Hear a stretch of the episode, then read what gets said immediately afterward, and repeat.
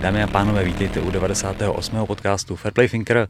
Mým hostem je Michal, věčně druhý Vavrečka, tak si říkal, že to máš, tak tě vítám. Je to tak, i vás.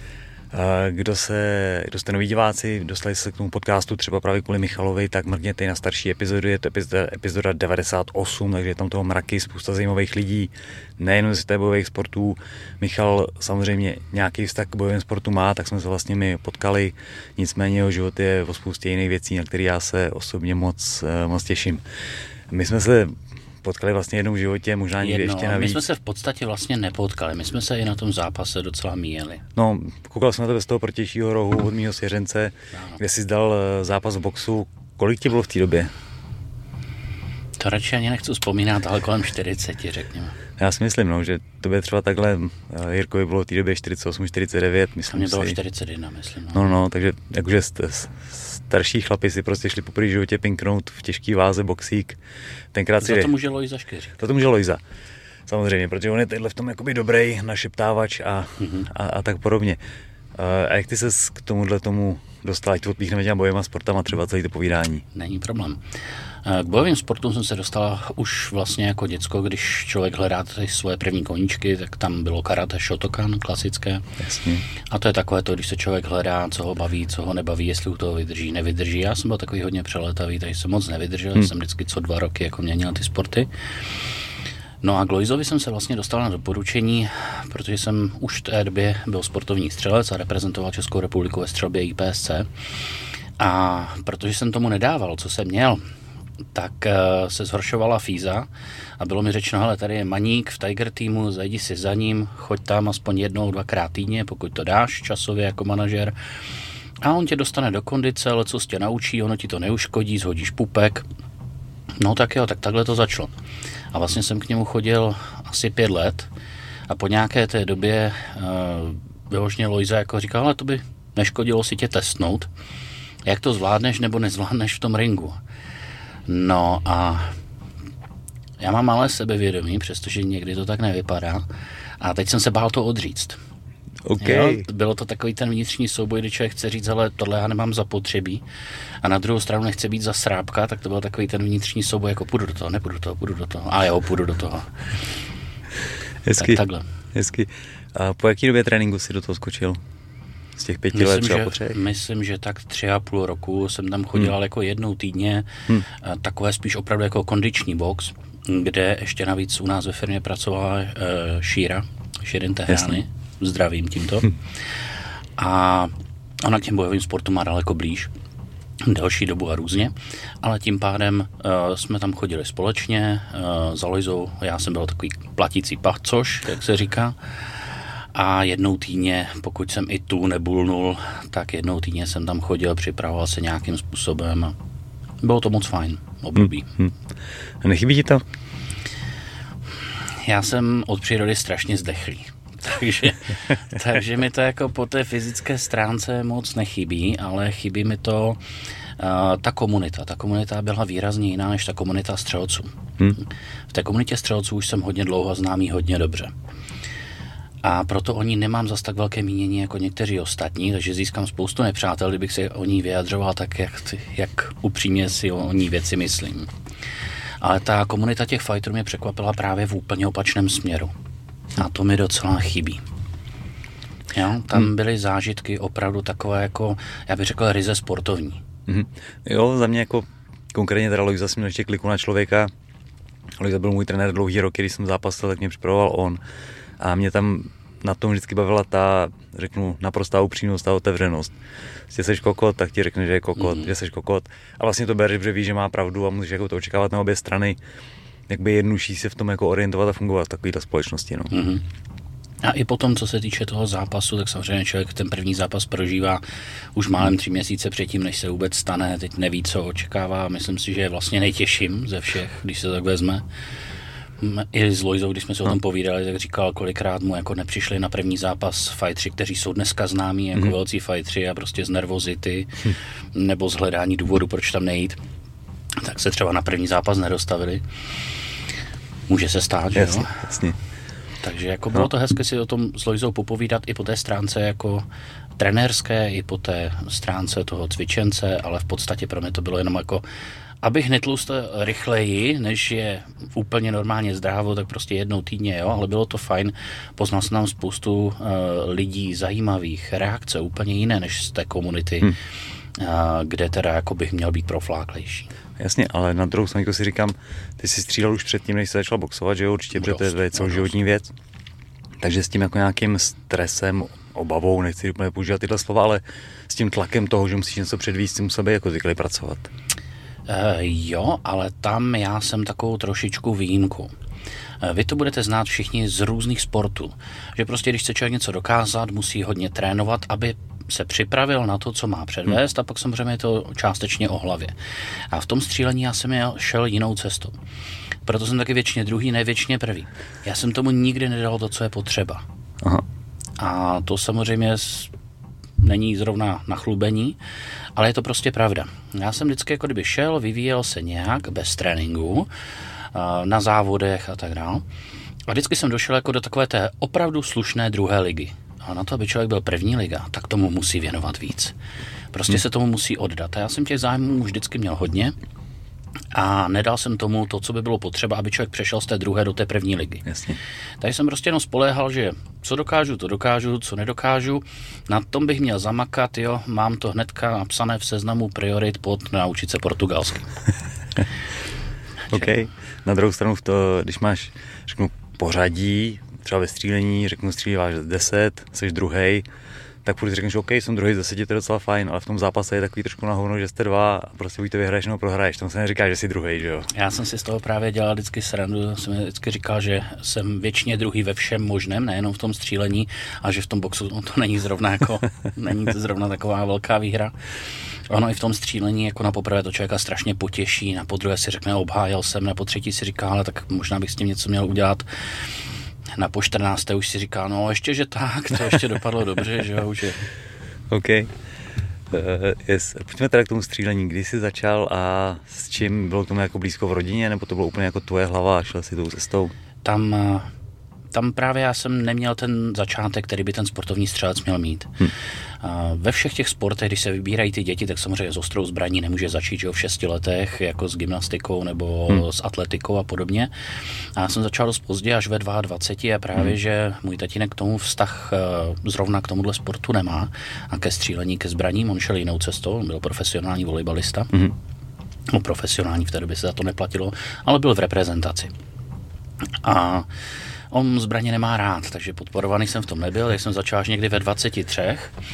A to je taky zajímavé, já jsem začal jako kdyby na truc jednomu pánovi, který ten sport začal dělat, ten sport se krásně rozvíjel, on měl syna, který ho neposlouchal. Takže nemůžu jmenovat, protože možná uvidí tento podcast. No a já jsem se k tomu přichomítl a ten pán měl strašný talent naučit, byl to takový jako přirozený trenér. Ale protože jeho vlastní syn ho neposlouchal a byl strašně šikovný a dařilo se mu, ale mohlo se mu dařit ještě líp, tak on si vždycky vybral mě jako to špinavé děcko a říkal, Michale, pojď to udělat takhle nebo takhle nebo takhle, aby naštval toho svého syna za to, že ho jako neposlouchá. A byl to vlastně takový malinký souboj mezi mnou mm-hmm. a tím jeho synem. Mně se strašně líbilo, že mě někdo učí. Samozřejmě. A musím přiznat, že mě to taky bavilo, protože jsem věděl, že na toho kluka nemám, on byl výrazně lepší, ale bylo dobré mu jako šlapat na paty. A být ten druhý, dobře. Už tehdy bylo to jedno z dalších, jak být druhý. A teď spojíme o, o jakém věku? O, jo, a o, 26, 25? Jasně, a střílel si už normálně, protože už jsi byl takový dospělý, tak prostě jako reálný Zbrokový plnohodnotný zbraně. Mhm. Jasně. Ano. Já jsem jako kdyby přeskočil tu dobu airsoftu, hmm. paintballu a šel jsem přímo do ostrých, protože zrovna v té době se rozvíjel ten sport, byl hmm. zajímavý, členská základna rostla, a umožnila vlastně a, legislativa to, že lidi mohli mít zbraně, takže bylo to v takových jako v dobrém časování. Hmm. OK, když jsi teď zmínil airsoft, paintball, jsou lidi, kteří přecházejí z těchto těch věcí jako na sportovní střelbu?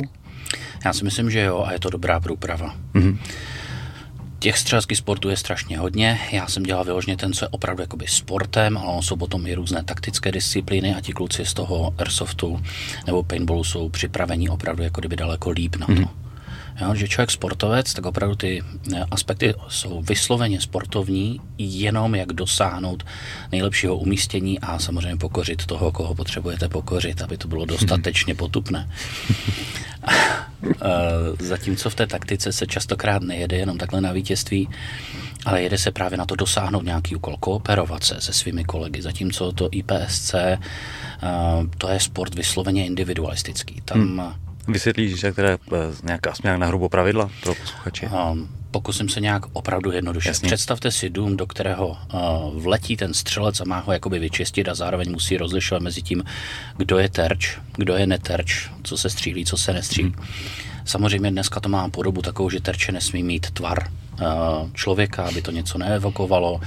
Eh, je to na střelnicích, kde vy nejdete do žádného objektu, který by už jako evokoval, že to je reálný objekt, ale jsou tam jenom nějaké zástěny, hmm. zábrany. A postaví se vždycky nějaká zajímavá střelecká situace, která donutí toho střelce být poměrně univerzální, jak v pohybu, být dostatečně rychlý, přitom dostatečně přesný a tyhle ty dva aspekty se mezi sebou přelévají a tam je právě ten problém najít tu svoji rychlost, odhadnout hmm. to, co v té rychlosti ještě zvládnu a co už v ní nezvládnu. A najít si pro sebe co nejlepší postup. Ten si volí každý, každý závodník sám, jestli zprava, zleva, zhora, jak to hmm. začne, které terče bude řešit, to je na něm. No a na závěr se spočítá vlastně, kolik bodů nastřílel, za jaký čas a vypočítá se mu určitá jeho výkonnost, jo. která se poměřuje potom vždycky k tomu, kdo byl z nich nejlepší a ti ostatní dostávají různé body. Takže je tam ale potom rozdíl v hodnocení běžných sportů, které vidíváme, že když někdo přijede a řekne, já jsem byl sednáctý. Hmm. V tom našem hmm. sportu ta informace vlastně nic neříká. On mohl být sednáctý a mít třeba 60%, to znamená, že střílí takovou přežupní ligu čtvrtou proti tomu, který nastřílel nejlíp a nastavuje těch 100%. Hmm. A nebo taky mohl být třeba desátý, ale mohl mít 92%, Jasně. takže je to jako kdyby za Michalem Schumacherem dojel o dvě sekundy později. Jo. Tak za to se nikdo hmm, stydět hmm. nemusí. Jasně, rozumím. Někdy jde i o desetiny procenta. Já si pamatuju, že jednou jsem byl druhý z 99,96%. Stejně masakr, že vlastně možný, že ty výkony jsou si jako takhle strašně podobný, nakolik vlastně ten proces toho projetí tím objektem nějakým, který je teda fiktivní, musí být vlastně různý. Je, no, je, to, no. je to různorodé. Zase na druhou stranu, eh, my tam máme těch situací třeba 12, 15. Takže on ten závodník musí podat vynikající výkon na všech z nich. Samozřejmě některé pokazí, pak je na sebe dostatečně naštvaný a má právě problém s tou hlavou. Teď záleží, jestli si to tím závodem nese dál Aha. a tím pádem kazí další a další. Jo. A nebo jestli se toho dokáže odprostit a říct si, hele, jedna byla, dobře, teď začínáme další a začínáme od znovu. A tohle je třeba eh, velikánský rozdíl mezi tím boxem a těmi hmm. bojovými sporty. Hmm. Tam asi těžko by někdo v kickboxu si řekl v druhém kole, hele, teď to vypustím, kašlu na to, jo, zapnu zase ve třetím, ve čtvrtém, no, tak by se do něho nemusel dostat. Hmm. Zatímco v tom našem sportu může prostě, když se něco opravdu nepovede, tak ten závodník si udělat jako kdyby restart, říct, dobře, tak tohle se nepovedlo, no tak to byla situace číslo čtyři, no teď jdeme na pětku a začínáme od znova. Hmm. Jako v tom boxu částečně se to děje taky, ale jsou ty zápasy samozřejmě mnohem kratší, když máš tři kola po dvou amatérský zápas, hmm. tak tam, tam se to blbě, ale v nějakých dalších profi zápasech se občas stane, že prostě kolo poděláš, a přesně, jak si řekl, když to poneseš sebou, tak poděláš ty další, ale když dokážeš říct, OK, něco jsem dělal špatně, pojďme to nechat být, půjdu dál, tak, tak je to lepší. Ale tak tady je... je to čistý restart. Jako kdyby, pokud je 12 situací, je tam čistých Jasně. 11 restartů, kde právě člověk by se měl úplně hmm. odprostit hmm. do toho, co se už stalo. Jo. Co se stalo, stalo se. Uh, nenesu si to sebou dál, jako kdybych třeba v bojových sportech byl domlácený, nebo hmm, měl zlomené hmm. žebra, nebo už neviděl na jedno oko. Ne, to tam není. Ale začínám vlastně úplně od znova.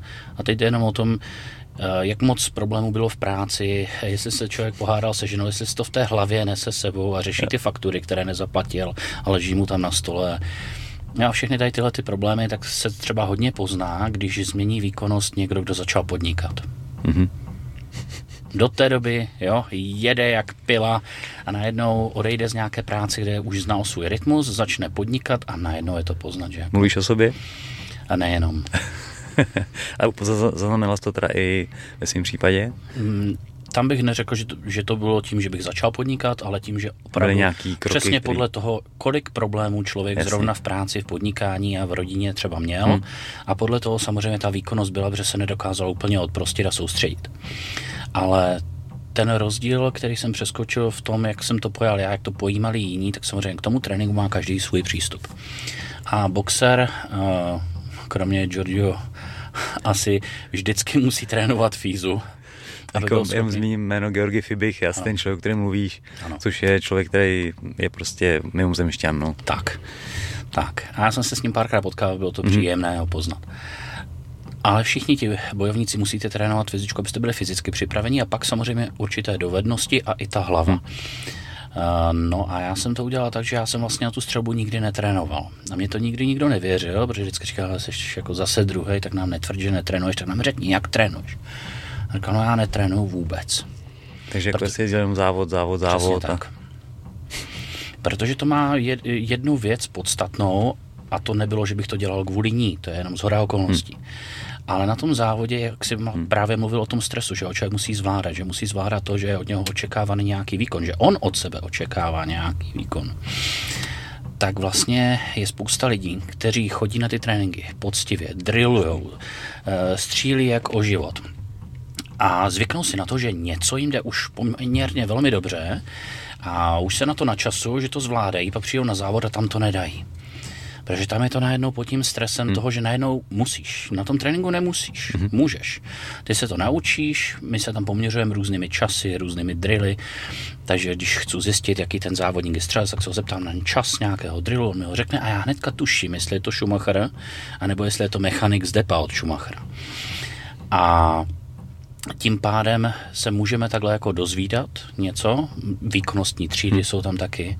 A na tom tréninku ten člověk má prostě pocit, že už jede jako expert, že už, jako, už to všechno jde a už to zvládám za dvě vteřiny a příště to budu zvládat za jedna šest a, a najednou na závodě to nedá ani za tři. Hmm. Že najednou znervozní. A jsou takový lidi a ti většinou se na těch závodech přestanou objevovat. Jo, že se jakoby profláknou tím, že sice kolem sebe vytváří a už jsou to velcí závodníci, jsou to závodníci a dobří většinou, mm-hmm. ale od sebe očekávají ještě víc. Mm. To se jim nedaří plnit. Takže ty závody prostě na ně nejezdí. A mm. tvoří si tu auru jinde jako školitele, jo, dělají tréninky pro ostatní, ti vidí, že ten člověk to umí a on to v klidu hmm. opravdu hmm. velmi dobře umí, ale na závodě to třeba nepředvede. Hmm. Že znejistí a najednou Což na druhou stranu, jakoby, pokud se najde v tom, že bude lidi učit a bude učit správně, tak vlastně není úplně špatná cesta pro toho člověka. Co si to myslíš? Není. Já jsem častokrát viděl to, jak obrovský rozdíl mezi tím být vynikající závodník hmm. a být vynikající trenér. Jasně, to, to úplně jiné věci. To určitě, ale pokud o něm se teda nedaří závodit, ale budou schopní, když mají ten klid, vlastně dobře naučit, tak by to docela smysl dávalo, ne? Dává. Navíc já si dokonce myslím, že tak, jak jsem to viděl v různých sportech, nejenom v té střelbě, tak častokrát si to jako odporuje. Hmm. Že nemůžeš zároveň být eh, mistr světa a moleta a pětinásobný mistr světa a zároveň být špičkový trenér. Že to hmm. jako úplně nejde Je to málo kdy. To, a to je v těch bojových sportech. Hmm ty nejlepší trenéři nebyli Nemusí ty, být nejlepší fightři, nebyli ty nejlepší fightři a naopak ty nejlepší fightři nebývají ty úplně nejlepší mm. trenéři. Ta úroveň může být vysoko, ale nebývá to úplná mm. topka, to souhlasno. To je podobný. Uh, když jsi střílel, říkal jsi brokovnici teda primárně? Já jsem jednu dobu střílel 14 střeleckých disciplín. Tady se to okay. těžko, jako, těžko určuje, ale ty, kde jsem nejvíc, neříkal bych vynikal, ne, kde se mi nejvíc dařilo, hmm. tak bylo to sportovní střílení brokovnice, puška, trochu i pistole, ale ony ty sporty jsou něco jako skok. Skok do dálky, skok do výčky, trojskok. Jo, každý ten skok je Jako, že to samý, ale vlastně Přesně vůbec. tak, je to něco úplně jiného. A protože to jmenuje jako dynamická střelba, je to jako praktická střelba, říkám tomu dynamická, tak člověk musí být jinak a já bych to řekl ne, nejenom dynamický, ale dynamitický úplně. A to já, jak vidíš, podle mojí postavy moc dynamitický nejsem. A každý z těch sportů potřebuje tu dynamiku jinou a klade na ní jiný důraz. Takže když člověk si ty sporty prochází, hmm. a protože je dělá, tak jim začne rozumět, tak může říct, že třeba zrovna krátká zbraň jako pistole, tam opravdu bez toho tréninku to nejde. Hmm. Vzít jednou za rok do ruky pistoli a zajít si na mistrovství republiky a čekat, že tam něco dokážu. Tak to je spíš hloupost toho jedince. Hmm. A co se týče brokovnice, tam to docela i jako jde, nebo bych spíš měl říkat v minulém čase, ono to šlo. Mm-hmm. Až ještě tak do, ještě tři roky zpátky, čtyři roky zpátky to šlo. A od té doby proběhla obrovská profesionalizace. Já Nevím, jak v těch bojových sportech, ale v těch střeleckých to bylo tak, že i když člověk netrénoval, i když nechodil mm, třikrát týdně do posilky a nedával tomu to, co má, tak mohl ještě pořád na té české malé scéně dosahovat solidních výsledků. A pak najednou bylo vidět velká změna, jak se všichni dobře vybavili, všichni do toho začali šlapat, to ego tam samozřejmě hraje svoje, silná motivace, víc se vyprofilovali, už věděli, jako, že já tohle ne, tohle jo, tohle jo, tohle ne. A najednou se tomu začali věnovat tak, že i amatérští střelci sportovní najednou v podstatě podstupovali přípravu těch profesionálů v zahraničí a najednou už to bylo takové, že jako, ale Vavrečka, bez přípravy, bez tréninku nejsi Georgi Fibich. Prostě to nepůjde. No a tam už ta váha potom a to, že se tomu člověk nevěnuje a že ty tréninky nemá, hmm. došlo k tomu, že se místo stříbených začal sbírat bronzové a po případě žádné. Yes, ale tohle je pravda i v těch bojových sportech. No. Já když jsem začal zápasit, což je teda jako milion let zpátky, tak se trénovalo dvakrát v týdnu. Jednou týdně se tam možná sparring, jednou se proběh a s tím se dalo zápasit na úrovni mistrovství republiky. Mm-hmm teď už to nejde ani jako na, řeknu na oblastní kolo nebo nějakou ligu v k se prostě ty lidi trénují 3, 4, 5 krát týdně, k tomu mají ještě nějaký silový přípravy, všechno. Ta úroveň se šoupla úplně stejným způsobem. No. A to je, že už si umí vybrat, že už se umí hmm. zaměřit na ten jeden sport. A tady tohleto se vždycky říkalo, že to byl rozdíl mezi náma a Evropanama, kde zlaté hmm. české ručičky dokázaly cokoliv opravit, eh, cokoliv udělat a ten Američan, ten měl prostě svoji nějakou vizi, hmm a on, on byl nejlepší odpalovač golfového míčku, ale jenom z dřevěných kolíků a plastových už ne. Jasně. Jo, přeháním. A měl Aha. prostě extrémní specializaci. No ale v ní byl nejlepší na světě. Hmm. Hmm. Jo, a my jsme se dělali všechno, ale nic pořádně. Hmm. A tady to, to je v podstatě i můj případ toho střílení. Jo, to se, to se děje asi ve všem. Plus mám pocit, že lidi mají prostě lepší podmínky, víc peněz, je vlastně možný s tomu věnovat líp. Než Určitě mají víc možností, ano. Jako... Určitě mají víc možností, i co se týče uh, výbavy, i co se týče tréninku, hmm. i co se týče ne, mentálního tréninku a všech těch věcí spojených, ja. tak dřív v podstatě byl každý trošku odkázaný na to, co buď zvládne sám, nebo někde vyčte, nebo má čirou náhodou lepšího trenéra než sousedovic Pepík, který nemá tak dobrého trenéra. A dneska už je to jenom o tom, hele, identifikoval jsem, že tady je to slabé, tady je to slabé, hmm. podívám se na tréninky, kde bych si mohl zajít, která agentura to školí, nebo který trenér to školí, zaplatím si lekce, odjezdím si na trenažeru něco, co si nechci odjezdit třeba v závodním hmm. autě, vyzkouším, co mi nejde, oni mě odhalí na telemetrii, chytnou mě za šos a řeknou takhle ne, takhle jo. jo. A to dřív nebývalo. Hmm. Jo, to, to se vyvíjí. A mám vůbec jako pocit, že ve společnosti se nám jakoby všeobecně se rozevírají nůžky, jako to nebudeme se o všem, ale třeba i o tom sportu, nebo vlastně můžeme o tom sportu, že dřív jako byli všichni jako lepší a horší, ale tak nějak to šlo jako pohromadě. A čím jsme dál, tím jako si nůžky rozevírají, že jsou lidi, kteří nedělají vůbec nic a nikdy ani nebudou. A na druhé straně ty lidi, co už teda něco dělají, tak se dostanou ale strašně daleko. Je jich jako by míň, ale jde to prostě mnohem dál. No. Jsou takové nůžky, kde vlastně ta jedna strana se repohla, ti, no. co nic nedělají nebo dělají minimum, hmm. ti zůstali stejní, ale ti, co se rozhodnou, no. že se vyspecializují, ať už v jakémkoliv hmm. sportu nebo i v podnikání, ve školách, ve vědomostech, to je ve všem, tak prostě když do toho šlápnou, hmm. tak najednou no, no. Ty, ta jedna strana těch nůžek hmm. se pohla někam úplně jinam. Já mám teda pocit, že i ta druhá jde možná trošku, trošku dolů. když si vzpomenu na, já jsem nebyl dobrý sportovec jako dítě, byl jsem vždycky oplácaný, tlustý, když jsme hráli fotbal, tak mi to nešlo, ale všichni jsme ten fotbal chodili hrát ven byla tam prostě celá parta z toho sídliště, nebo na tělocviku prostě všichni nějak něco odběhli a většinou nejhůř teda zrovna běhání nebylo moje, ale všichni to dělali. Že? A mám pocit, že dneska už spousta lidí nedělá fakt jako vůbec nic. To. Což mě trošku trápí. Mám vzorek lidí v tělocvičně u nás, nábory se opakují každý rok, takže jakby mm-hmm. mám nějaký vzorek. Těší mě, že lidi přijdou, ale mám pocit, že často přijdou v horší a horším stavu, než chodili dřív. Tomu se nedivím. No, což, ško- což je velká škoda teda. Jo, veme si, jak málo času máme na věci, které máme rádi. Mm-hmm. A mezi ty, samozřejmě ne mezi věci, ale mezi ty oblasti zájmu patří i děti a mhm. častokrát to podnikání, práce eh, sebere tolik času, že už se nevěnujeme tomu, co je v životě opravdu podstatné. A tam musím přiznat, že o tom bych se bavil nerad, protože tam, kdybych si šáhl do svědomí, tak... Ale tohle je boj prostě a každý bojuje, jak nejlíp umí za mě, nebo měl by bojovat, tak nejlíp umí, že občas je to horší, občas je to lepší, je taky jasný, protože není jako přímá cesta, nebo málo kam vede přímá cesta, takže vždycky je to... Ta cesta se většinou skládá z chyb, no, tak aspoň člověk identifikuje ty chyby a snaží se je napravit. Jasně. V tom životě je to těžší, v tom sportu je to jednodušší, Já tam třeba v těch našich sportech hmm. stačí video. Hmm. Takhle jednoduché to je. A vidíš, Stačí, když kolega bude držet mobil, natočí uh, toho sportovce, co dělá, co nedělá, hmm. on si to doma pustí párkrát a zjistí, no tak tady špatně pohyb, tady špatně okno, tady špatně postup, tady špatně střelba, ty vole, co já tam dělal. jo, jo. 14 dní už na ten terč koukám a ještě jsem ho netrefil. Jako jo. A z toho videa, když je člověk uh, založený na sebereflexi, myslím, aspoň té mhm. sportovní, mm. s tou životní to nemá nic moc společného, tak prostě si rychle zidentifikuje chyby, řekne, tohle je špatně, tohle je špatně, tohle je špatně, příště se na to zaměřím. Hmm. Ty jsi ještě říkal, vrátím se k tomu, že jsi vlastně netrénoval a možná vlastně teda jako chtěl s tím říct, díky tomu si vlastně neměl to velké očekávání od sebe a proto se ti mohlo dařit? Já bych spíš řekl, že jsem byl jako zvyklý na to, že vlastně je tam ten tlak, že to je ten závod, že to hmm. už není ten trénink, ale pro mě to tím pádem nebyla změna pro ty ostatní. Jo. Jo. Jo, jo. Ti ostatní jak byli zvyklí, že tohle dávám za dvě vteřiny a najednou ne. Hmm. A najednou to překvapení toho, že ty jo, ale tohle mám najeté a Mm-mm, ne, nemáš. Hmm. Ne, nemáš pod stresem, máš to najete v klidu. Jo. A to jsou dvě různé věci.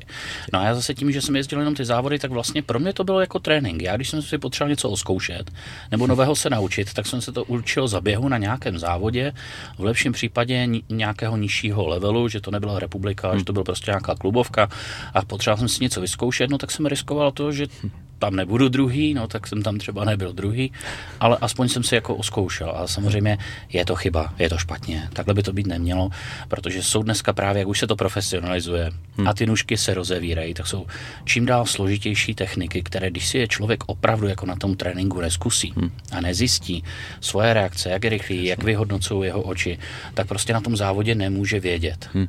No a teoreticky by si pokazil třeba to, co na tréninku udělá 15krát, tak by si pokazil 15 závodů, než by došel k nějakému závěru, že hele, kluci tudy má ne. Hmm. Takže dneska už je potřeba být ten, řekněme, cílevědomý, pečlivý, důsledný na ty tréninky chodit, zkoušet si to tam, ale přitom já se říkám, ale odzávodit si co nejvíc. Hmm.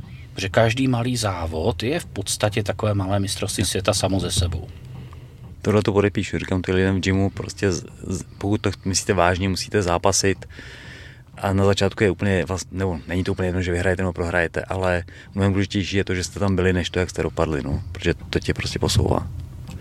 To souhlas určitě. Proto si ze mě Lojza Škeřik dělal srandu, že druhý zápas určitě nikdy mít nebudu a měl pravdu. Měl pravdu. Končíš s pozitivní bilancí, Přesně neporažený. Tak. Neporažen, jsem odešel ze světa boxu. yes. A takhle jsem to neudělal, neudělal jenom u boxu. No. Jo, že si člověk něco oskouší, vyzkouší a když třeba zjistí, že opravdu není v tom kovaný, hmm. ale něco si jako sobě dokáže, hmm. v něčem se překoná, takhle bych to spíš řekl. Hmm.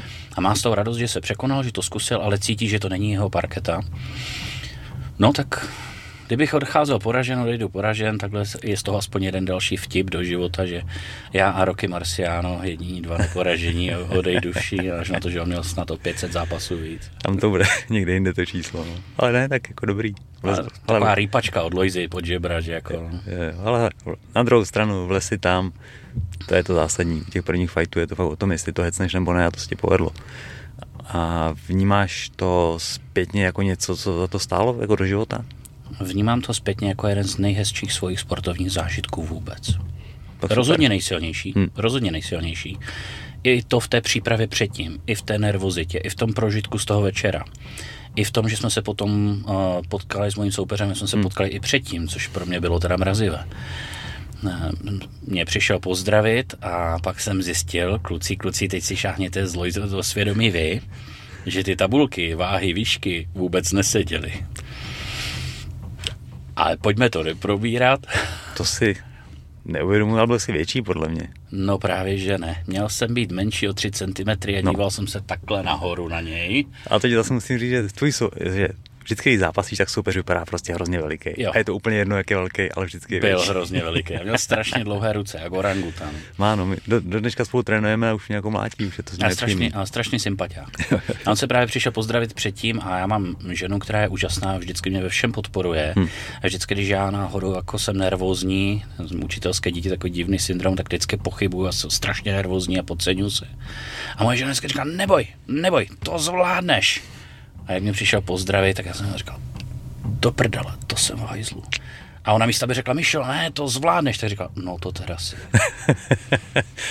tak jsem pochopil, že tohle opravdu není sranda, takže člověk do toho dá všechno, co, co jako...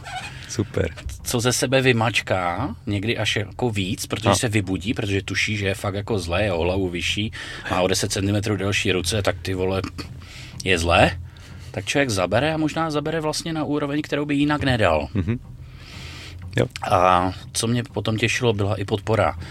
Já, samozřejmě, jak mojí ženy, tak rodiny, tak trenérová, tak i týmu, kde byla uh, jak uh, Shirin, tak ostatní, kteří mi pomáhali, zároveň kamarádi, ale potom i ta reakce toho okolí, toho fighterského okolí. Hmm. Mně se strašně líbilo, že jako ti lidi jsou schopni si dát přes držku, OK, fajn, o tom je ten sport, ale zároveň v šatně už se nebojuje. No jasně. No to třeba v tom sportu, který dělám já, tak tam jsem zažil těch škaredých věcí poměrně hodně. Hmm. A protože jsem dělal i mezinárodního rozočího, a to je taková jedna z cest, jak si zlevnit trošičku ten sport, hmm. že člověk cestuje a když tam dělá i rozhodčí, to má třeba zdarma startovné, ubytování a tak dále. Ale jako ten rozhodčí, já jsem ho hrozně žral, jsem byl mladý, takový ten jako úplně echt, jako všecko vidím, všecko znám, jo, typický mladý, prostě aktivní debil. Ale tím pádem jsem se nachomítl k spoustě věcí, ke spoustě podvodů, které ti lidi hmm. mají uh, jakoby nacvičené a chtějí získat určitou výhodu. My tomu říkáme získat signifikantní výhodu. Ale v tom sportu jako za každou cenu. Hmm. Fakt za každou cenu. Oni se všichni tváří, jsou všech jako kamarádi, ale když v tom jste 20 let, hmm. jak už potom poznáte, kdo s kým opravdu je a kdo s kým není kamarád. A že tam toho kamarádství rozhodně není tolik, jak se předstírá. Hmm a pak se tam děli někdy i jako velmi škaredé věci, které některé ohrožovaly vyloženě málem na zdraví.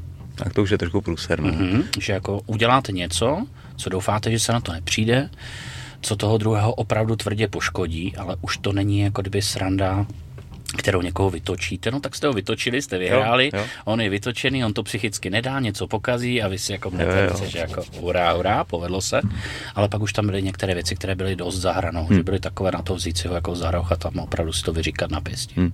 Jako než by prostředí bojových sportů bylo úplně dokonalý, ale tím, že tam ta přímá konfrontace v tom ringu, jak já, já jsem vždycky říkal, že v ringu poznáš eh, komiksový charakter toho svého soupeře. Jako takový ty nej...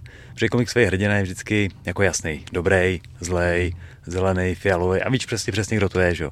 A po tom zápase, myslím si, po sparingu tvrdším, prostě o tom člověku víš strašně moc za relativně krátkou dobu. A myslím si, že právě proto ty lidi potom jsou schopní jít na to pivo, podat si ruku, protože se vlastně hodně dobře seznámí, když to řeknu, mm-hmm. během toho zápasu. To si myslím, že tam jako hraje velkou roli, nebo já jsem tak vždycky vnímal, ať jsem sparoval s kýmkoliv, a sparoval jsem s nekonečným lidí za svůj život, tak vidíš, jsou takový ty maličkosti. Ale je trošku vychcaný, nebo dostane jednu trčí ránu a přepne mu, anebo mm. jo, prostě máš tam ty a hodně to odpovídá té osobnosti toho člověka. Tím, jak je to už řeknu, hodně intenzivní nebo trošku intenzivnější, tak už nedokážeš tolik hrát, že jo? Samozřejmě hrajeme hmm. nějaký role, dáváš si masku. Jasně, ale tam ta maska většinou spadne. Ale tam jsem... podíváš se za ní, no. Já ti závidím, že máš tu zkušenost takhle širokou. Já třeba při té přípravě jsem ji tak širokou neměl. Hmm. Já jsem spároval vlastně se Širin, a když, když spáruje 130 kilový chlap ze 70 kilovou holkou, teď doufám, že mi neušlape, že nemá míň, aby se jí to To si myslím, že tě ušlape, no, ale nevadí. 60, já se omlouvám. 55 beru. Každopádně zdravím i Tomáše.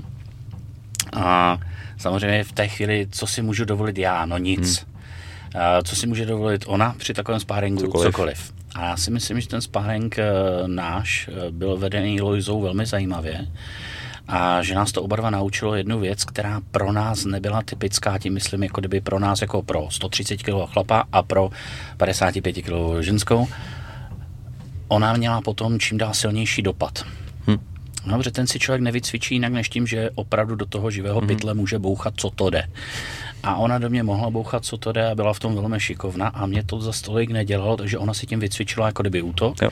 A já zase, nebo my zase ti těžcí velcí na nás je všechno vidět. Každá obrana, každý útok. 14 dní dopředu už člověk ví, co tenhle ten tlustěch dělá. To se nedá schovat, že jo. Ale tím pádem jsem si vycvičil výborně obranu. Jo. Že tam... Ona zase byla rychlá, tím pádem jsem musel o to víc reagovat. Jo, ona byla hrozně rychlá, sypala to do mě ze všech hmm, stran, mm, ale tím pádem člověk se naučil jako kdyby některé věci, řekněme, nad míru, kterou by se běžně učil, protože jsem třeba spároval i se svým kamarádem, který chodil jednu dobu společně s námi, Jarda. A tam, jako, jakmile už jsou ty váhy stejné, hmm. tak už let, které věci mi tak nešly, protože nedonutili člověka, nepřinutili ho k té vyšší rychlosti, protože nebylo potřeba. Protože jsme si hráli jako na to, jako, jaký máme dopad, jakou máme ránu, všechny šli mimo, že jo tím se Lojzovi omlouvám, že šli častokrát mimo i jako jeho lapy a ničilo mu to ruce, jo, dva takový jako velcí ještě ne, nemotorní chlapy, nepřesní, tak to dokáže s trenérem jako udělat lecos, takže za to ještě jednou zpětně děkuju Lojzovi, že to s náma vydržel. No a tam třeba při tom spáringu já jsem neměl další, takže nemám to porovnání. Jo. Nechodil jsem tak, že by se na mě střídali všichni možní, ale v podstatě jsem těch sparring partnerů měl poměrně málo hmm. a pak teda hubky dubky přímo do zápasu. Hmm. A tak zápas dopadl, bylo to dobrý.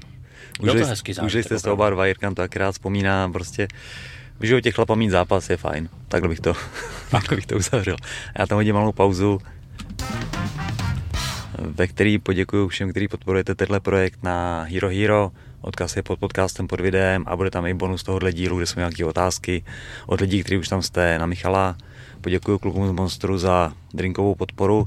Mrkněte se na fptshop.cz na tyhle ty fajnové čepice anebo kafe. A připomenu tu jednu spolupráci, kterou ještě máme, goldnutrition.cz, doplňky stravy a promokód je homolák 10. A my se tímhle vracíme zpátky k našemu povídání.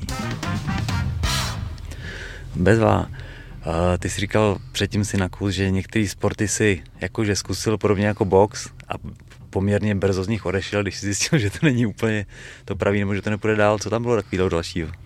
V dětství bylo fakt hodně. To nemá smysl probírat. To jsou takové ty krátké no. etapy, že si člověk Jasně. prochází, zkusí plavání, tenis, ping-pong a tohle ale spíš to bylo o té volbě těch sportů, jak si to člověk volí. A když jsem byl malý a testují se ty děti do těch různých přípravek a mhm. zjistí se, na co mají vlohy, na co nemají vlohy, takže mě otestovali, tak zjistil, že mám extrémně pomalý postřeh a to se nedá vytrénovat. Prostě ten postřeh tam není. A jak se s, s tím letím dostal na střelbu? To, mi, no to je, to, pra- no to je právě to, že oni jako říkali rodičům, ale hlavně ho nedávejte na nic dynamického, protože on na to nemá talent, on se tam bude trápit. Jo, dejte ho na něco vytrvalostního, kde prostě se rozjede, rozběhne, běží, pokud teda umí hmm. běhat, nebo rozplave a po, hmm. poplave. No, tak jsem hrál ping-pong, zkoušel jsem i jiné, takhle to je snad třetí nejrychlejší sport světa. První je badminton, druhý si nepamatuju. Jo, ale prostě pořád jsem se snažil, jako by se hmm. člověk snažil si to nepřiznat. A vybíral jsem si ty sporty ne podle toho, co mi někdo řekne, ano, na tohle máš, na tohle nemáš, Protože častokrát jsou to takové ty tužby, ať už trenérů nebo rodičů, kteří vlastně to dítě chtějí vzít jako předmět a vypracovat z něho světového šampiona. Hmm. A to neznamená, že to dítě chce být světový šampion. hmm Takže já jsem si tak jako volil ty sporty, co se mi líbily, vždycky jsem se v něm snažil zdokonalit takovým tím běžným drivem, normálním svým. A když už jsem zjistil, že jsem na vrcholu druhé ligy a do první ligy bych najednou musel nechat všeho ostatního, hmm a opravdu s tom začít věnovat, tak rychle hubky šupky do dalšího sportu. Hmm. Hmm. A zase se něco nového učit, zase jako, jo, člověku se to líbí, pak už, jak už těch sportů je hodně, začne chodit v kruzích a začne se vracet s některým, hmm. ke kterým měl třeba v mládí blízko, tak to se mi děje teď, za nedlouho asi začnu závodit v autech. A to jsem moc těším na tuhle část, až se k tomu dostaneme. A já jsem kdysi dávno, když mi bylo 22, tak Aha. jsem jezdil v motokárách, taky většině druhý. Tam to začalo takovým druhým místem zajímavým. Jo, takže člověk chodí v tom kruhu a ty věci, které se mu líbily, tak zkouší. No a e, samozřejmě někdy zjistí, že buď na to není dostatečně, jak to říct, e, cílově zaměřen a dostatečně důsledný a říct si, a jo, a tady chci být světový šampion, jo, takovouhle já představu nikdy žádnou neměl. V žádném z těch sportů. Nebyla to moje touha. Neměl jsem velké sny jako být Jean-Claude Van Damme a proto karate nebo jiné bojové sporty ne. Já jsem si plnil takové ty menší, takové ty průběžnější, jenom uh, mm-hmm. menší cíle, které se daly splnit. Pomocí nich jsem se někam vyhrábl a když mě to jakoby přestalo bavit, nebo už to vyžadovalo, že ten trenér řekl tak, a teď buď přejdeš na šest tréninků týdně, a nebo se na to vyseru já, protože já tady potřebuju mm-hmm. trénovat ty špičky a ty najednou si druhá liga a druhá liga už mě nezajímá. Mm. No tak, OK jo, a šel jsem do jiného sportu. no, tak nakousni ty motokáry. Motokáry. 22 taky nejsi už úplně dítě? to není. náhody. V mém životě hrály hodně malinké, drobné náhody. Já myslím, že v každém životě ty malinké náhody jsou ty, které vlastně dodávají tu třešničku na dortu něčemu, co potom buď přijde nebo nepřijde. S manželkou jsme přijeli do půjčovny motokár a nemohli jsme si zajezdit, protože tam jel závod. No a já jsem byl naštvaný, že jako každý, kterému něco nevíde, chlap, že jo, zvlášť, se předvádí před mladou holkou, tak jsem byl naštvaný a teď jsem viděl, že je tam nějaký trpajzlik malinký ještě nasranější a hrozně tam lítá a je fakt nasraný. A mě teďka zabije, až uslyší, že jsem mu takhle řekl. A, a říká, co je tomu chlapovi? No, nepřijel jim třetí do družstva. Ha? Jo, jede se tu závod, mají je tři, mají se střídat ve třech a my je nepustíme do závodu, protože jsou jenom dva. Bohužel to nebylo, že by se na ně někdo vyprdl, ale někdo měl nějakou, myslím, nehodu na příjezdu. Hmm. Jo? Takže něco škaredého Jasný. a prostě opravdu nemohl přijít.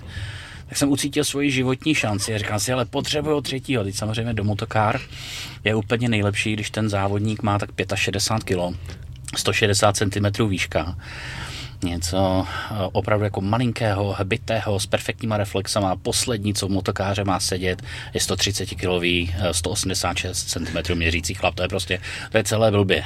Protože motokára má nějaký váhový limit s tím jezdcem a oni se všichni dovažují pomocí dovažovátek tak, aby prostě měli na kilo přesně těch 185 mhm. kg, které má mít jezdec s motokárou. Já jsem byl přes 220. Takže člověk nemá šanci a teď jsem přišel za tím člověkem. Takže jsi už ve 20 jsi byl jako tak velikánský? Neměl jsem ještě tolik kilo, asi to ne, ale výška jako jo. Teď nesedne si člověk do sedačky, protože no, má jinak pánev, jo, než ti malinci trpajzlíci a tohle. No a když jsem viděl, jak zuří a že jim jeden chybí, tak jsem říkal tomu pořadateli, jestli bych se jako nemohl přidat. Tak se tak dívali, jako, že ty si děláš prdelice na sebe, podívej. Tak jsem za ním přišel a říkal, prý vám jeden chybí do party. Hm. Tak se tak na mě jenom díval, jako jestli to myslím vážně. Říkal, jezdíš? Říkal, jako každý normální člověk, což znamenalo vlastně jako závodně vůbec, jenom v půjčovně, dvakrát za rok.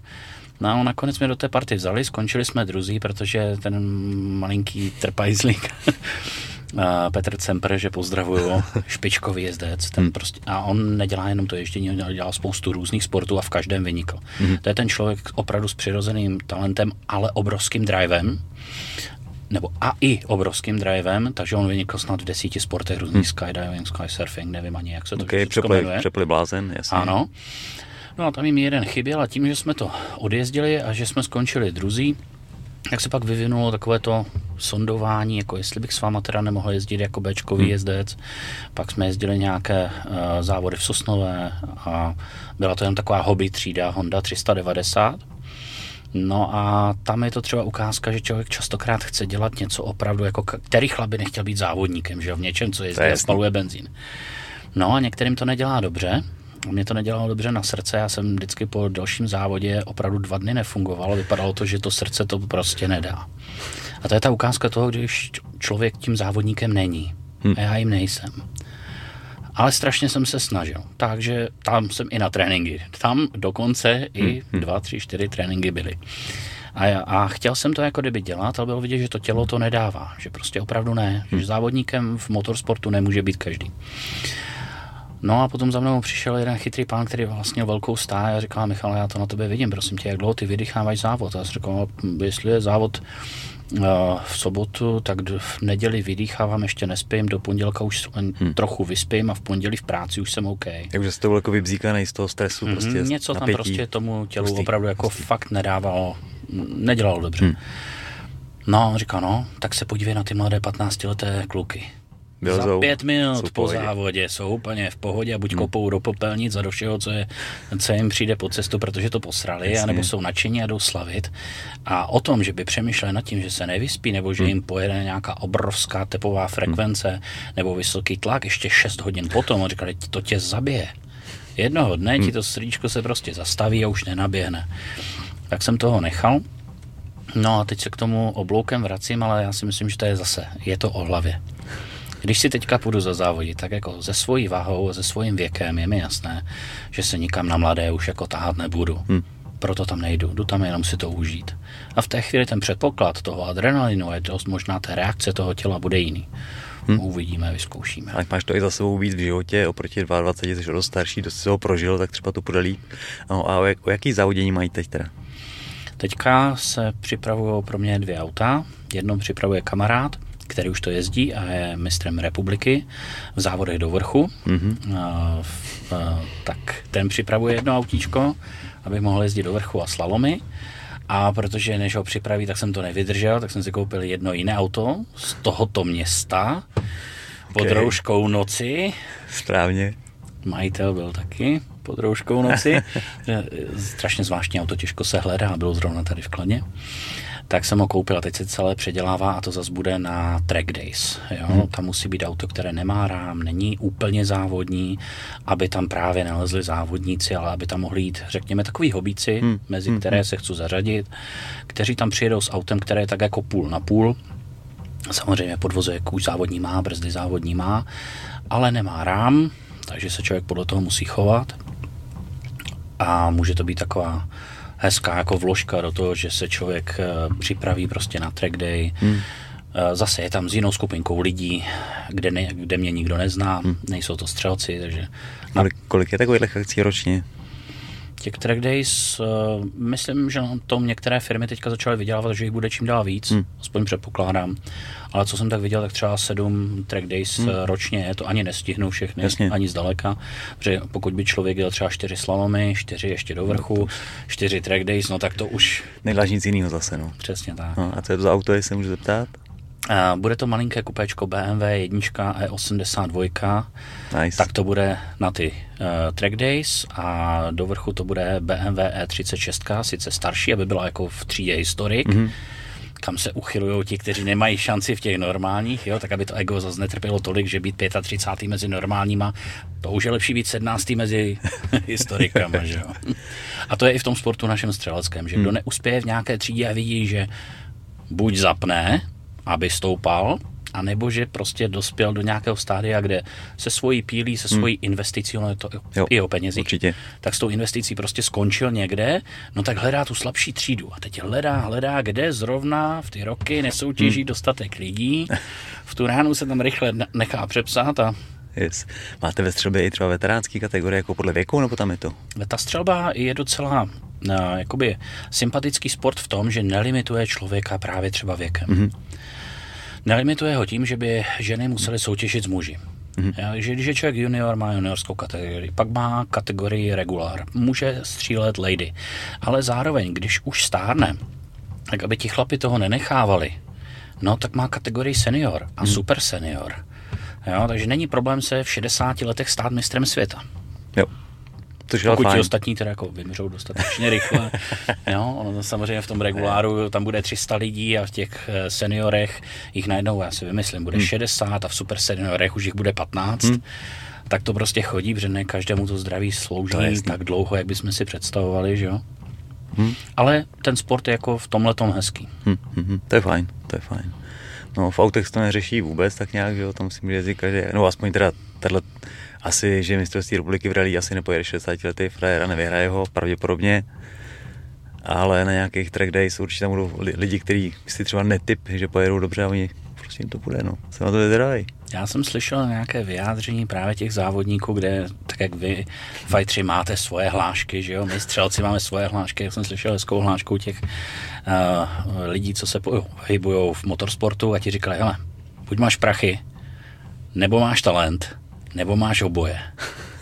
A vyhrávají ti, co mají oboje a těch Jasně. je málo. Hmm. A většinou tam chybí jedno nebo druhé. Hmm. Hmm.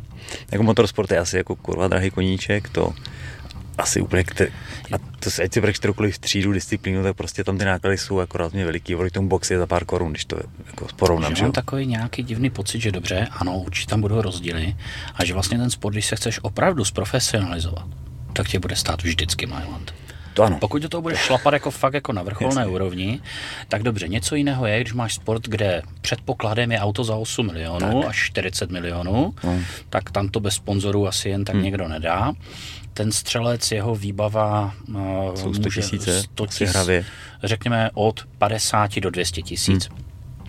Ale to se nějak jako udělat dá, ale pak ten provoz. Hmm. Jestli jdu třikrát týdně na trénink a vystřílím tam hafol nábojů, zároveň chci trénovat v Thajsku, že jo, to už hmm. se dostáváme k tomu boxu, kickboxu taky, když bys chtěl jezdit jo. a chtěl jo. mít soustředění tříměsíční v Thajsku nebo v jeho Africké republice. Tak to naskáče, jasně. Tak to naskáče prostě. A mám pocit, že takhle jako se to dá udělat hmm. v každém sportu, i když třeba ta výbava jako na box opravdu jako jedny boxerky, jedny trenky, teoreticky, když jasně. to hodně přeženu, tak to není 8 milionové auto hmm. na ježdění hmm. po okruhu nějakém závodním. A ten princip je takový, že ten provoz mm. prostě u každého toho sportu. Ve finále, jo. No a ještě si myslím, že tam lidi nezapočítávají vždycky svůj čas. No, když je těžký ho počítat, když je to koníček, tak ten čas mm. jako investuješ rád relativně, že jo. Je to tak. Na druhou stranu ho ubíráš někde jinde, to je taky realita. Ať obereš práci nebo rodině nebo prostě něčemu, vždycky máš 24 hodin, že jo. To je... Já si myslím, že tady tohle je zrovna jeden z aspektů, který lidi pomíjí. Hmm. A čím jsou starší, tím ho opomíjí jako méně. No, tak protože... už vědí, že ten čas jim běží strašně rychle, že není nekonečný. ano, ano. Jo, když je ti 22, tak máš nekonečně a full mm, času. Mm, Aspoň mm. si to myslíš, i kdyby to nebyla pravda. No. Jo, ale prostě ve chvíli, kdy člověk už jako trošku zpomaluje to tempo, protože za prvé už ho prostě tak vysoké nedá. Přirozeně. Jako 20 letý makající do tří do rána klidně každý den. Jo, tak potom přichází takové ty, jako když se nevyspíš a když v noci už jdeš čurat ze psem a pes nechce, jo, přeháním. to je láška. to není moje láška, no. někde jsem slyšel. Ale je to ale, dobrý, je to výborný. Jo, výborný. jo, jo hmm. prostě tady tohoto už prostě přichází.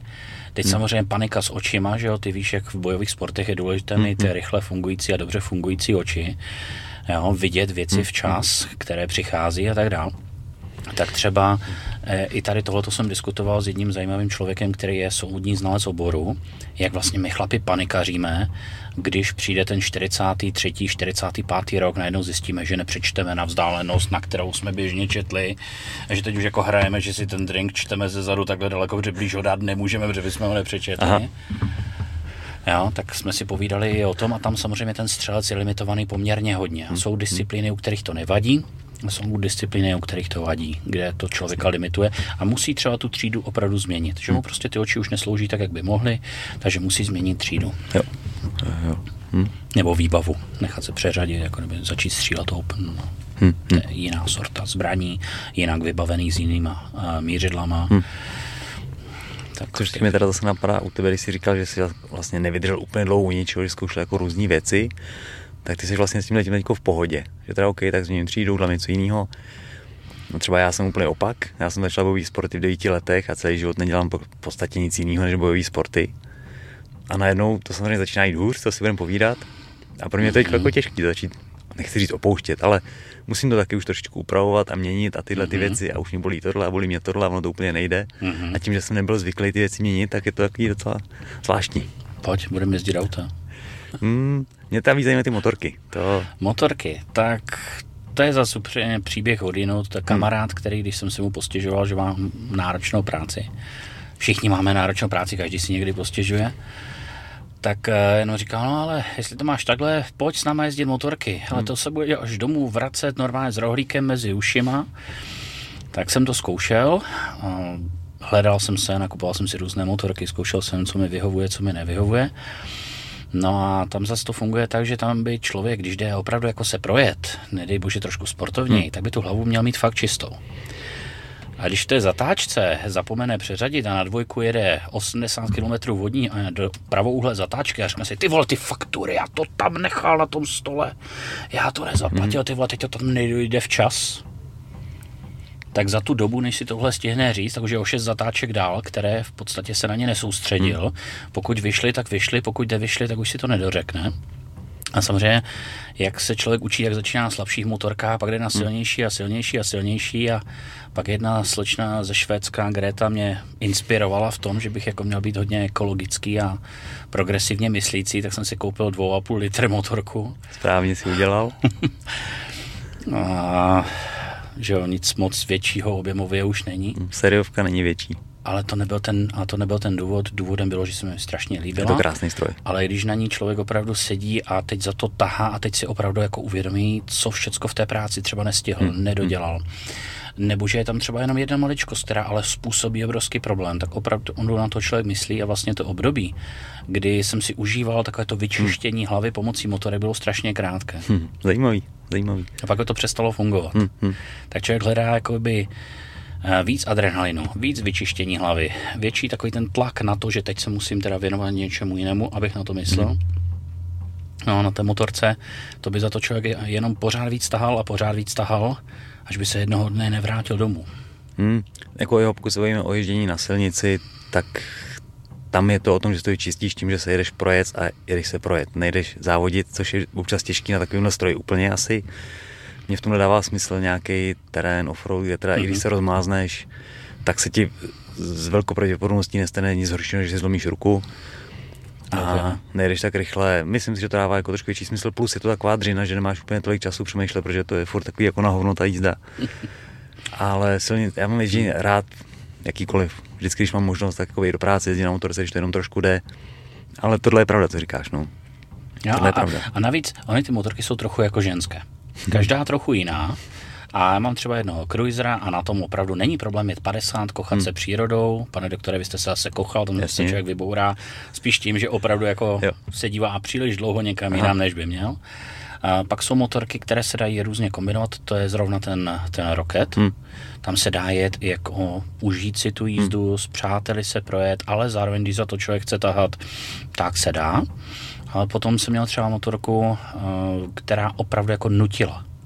Hmm. Jo, že třeba do 4-5 tisíc otáček nejede dává jasně tomu, to není ono, nebo pojď, pojď, pojď, zaber, zaber, zaber a pak stačí jenom, uh, že já třeba poslouchám rád muziku, což by se že na motorce nemělo, vím hmm. o tom. Hmm. Jo, je to, je to prostě moje taková neřez, že rád si pustí muziku a pak tam trefí člověk písničku, která ho nutí sama o sobě. Teď sedí na motorce, která ho nutí sama o sobě. A najednou v určité chvíli už si řekne, ty vole, to ne, to ne, takhle ne. Jo, mám doma dvě holčičky aha, a manželku, aha. mám úžasnou rodinu a docela rád bych se k ní vrátil. A myslím si, že tam je takové to už jako, že to je tím věkem. Hm. Že kdyby bylo 22 a dostal jsem se k tomu s takovouhle výbavou, tak je možné, že bych se třicítky nedožil. Hm. Takhle, hm. když už se člověk toho dožil, tak samozřejmě neštěstí nechodí po horách, chodí po lidech, stát se může, ale že má člověk takovou tu klapku, že mu tu hm. trošku dřív sepne, jo. že ale tohle už bys fakt dělat neměl. Hm. No a z těch motorek, co jsi měl, protože jsi říkal, že bylo víc, co tě oslovilo? Ne, Rocket vede? Um, ona má každá něco do sebe, Rocket je úžasný, ale už je na 11. reklamaci, mm-hmm. takže uh, jako velmi nešťastná Odyssea celkově, ale za to může spíš pražské dílerství mm-hmm. Triumfu, které prostě neuznává, neuznává něco, co tam evidentně je. Tak se trošku pereme, mm. jo, ne každý nákup se podaří, ale motorka je to zajímavá, ale motorka, ke které jsem se dostal potom jedné další je Moto Guzzi, 14 stovka, mm-hmm. Eldorado, mm-hmm. těch bude v republice 5-6 Pomalu, no. A to je takový jako zajímavý stroj, který svými 330 kg se ke mně hodí. Takže takové to, když si sedne 50 kilový kluk na motorku, která má 125 kg, no tak tady se řídí půl tuny. yep. A to je, to je sympatický jako stroj, hmm. ten mám rád. To je dárek hmm. od mojí ženy. Děkuji za něj. Krásný. Tak to je takové, že podle toho, s kým jdu jezdit, hmm. Um, já rád se jako přidám do nějaké partie, ale protože vždycky v té zájmové skupině um, řekněme, mě někdo nemá rád, protože není jednoduché se mnou vyjít, takový složitější prostě patron jsem, tak, uh, tak prostě naučil jsem se jezdit sám, naučil jsem se si málem jako střílet sám, protože na závodě je člověk dost sám. Hmm. Jo, tam při závodě je potřeba se soustředit na závod. Před závodem, po závodě, jo, tam jsou hloučky, hmm, tam si hmm. lidi povídají, ale na závodě je člověk sám. Na motorce bývám často sám, anebo jezdím opravdu jako s příjemnou partou lidí, kde je ten uh, kamarád, který mě k tomu dotáhl. Yes, tak to je rozumný. No. no, tak to jako jo, ale když člověk hodně pracuje s lidmi, jsem ředitel firmy, kde zároveň se snažím dávat technickou podporu zákazníkům, zároveň fušu do prodeje, protože některé ty zbraně mám hodně rád, tak o nich hodně vím, tak to vysvětluju hmm. těm lidem. Zároveň tam, že ho dělám ředitele normálního, tak prostě ten, těch lidí je kolem mě tolik, že když už nemusím, tak kdybych mohl, tak jsem někde jako poustevník v Nevadě v poušti, bez mobilu, bez jo. internetu, prostě nenalezitelný. Cashby. No. Hmm. Ano, to je, ta motorka, to je právě ten dobrý filtr, je to, že jsi jako sám úplně, a i to auto vlastně, když jedeš sám, pustíš si něco, co tě baví a ta cestování, bavili jsme se o tom, když jel jsem za mnou, mm-hmm. protože Michal přijel, máš to docela kus cesty, No, Jak to není 600 km, není to kus cesty. Není, není, to, není to z Prahy dokladné, je to prostě dál. A já vlastně přijedu, protože jsme se bavili, že vlastně oba rádi jezdíme, když máš možnost si vlastně v klidu sednout a přemýšlet si, tak je to jako fajn. No. Jo. Určitě. Pokud má člověk ten klid, většinou hmm. v těch pracovních přejezdech je to, že člověk vyřizuje jeden telefon za druhým.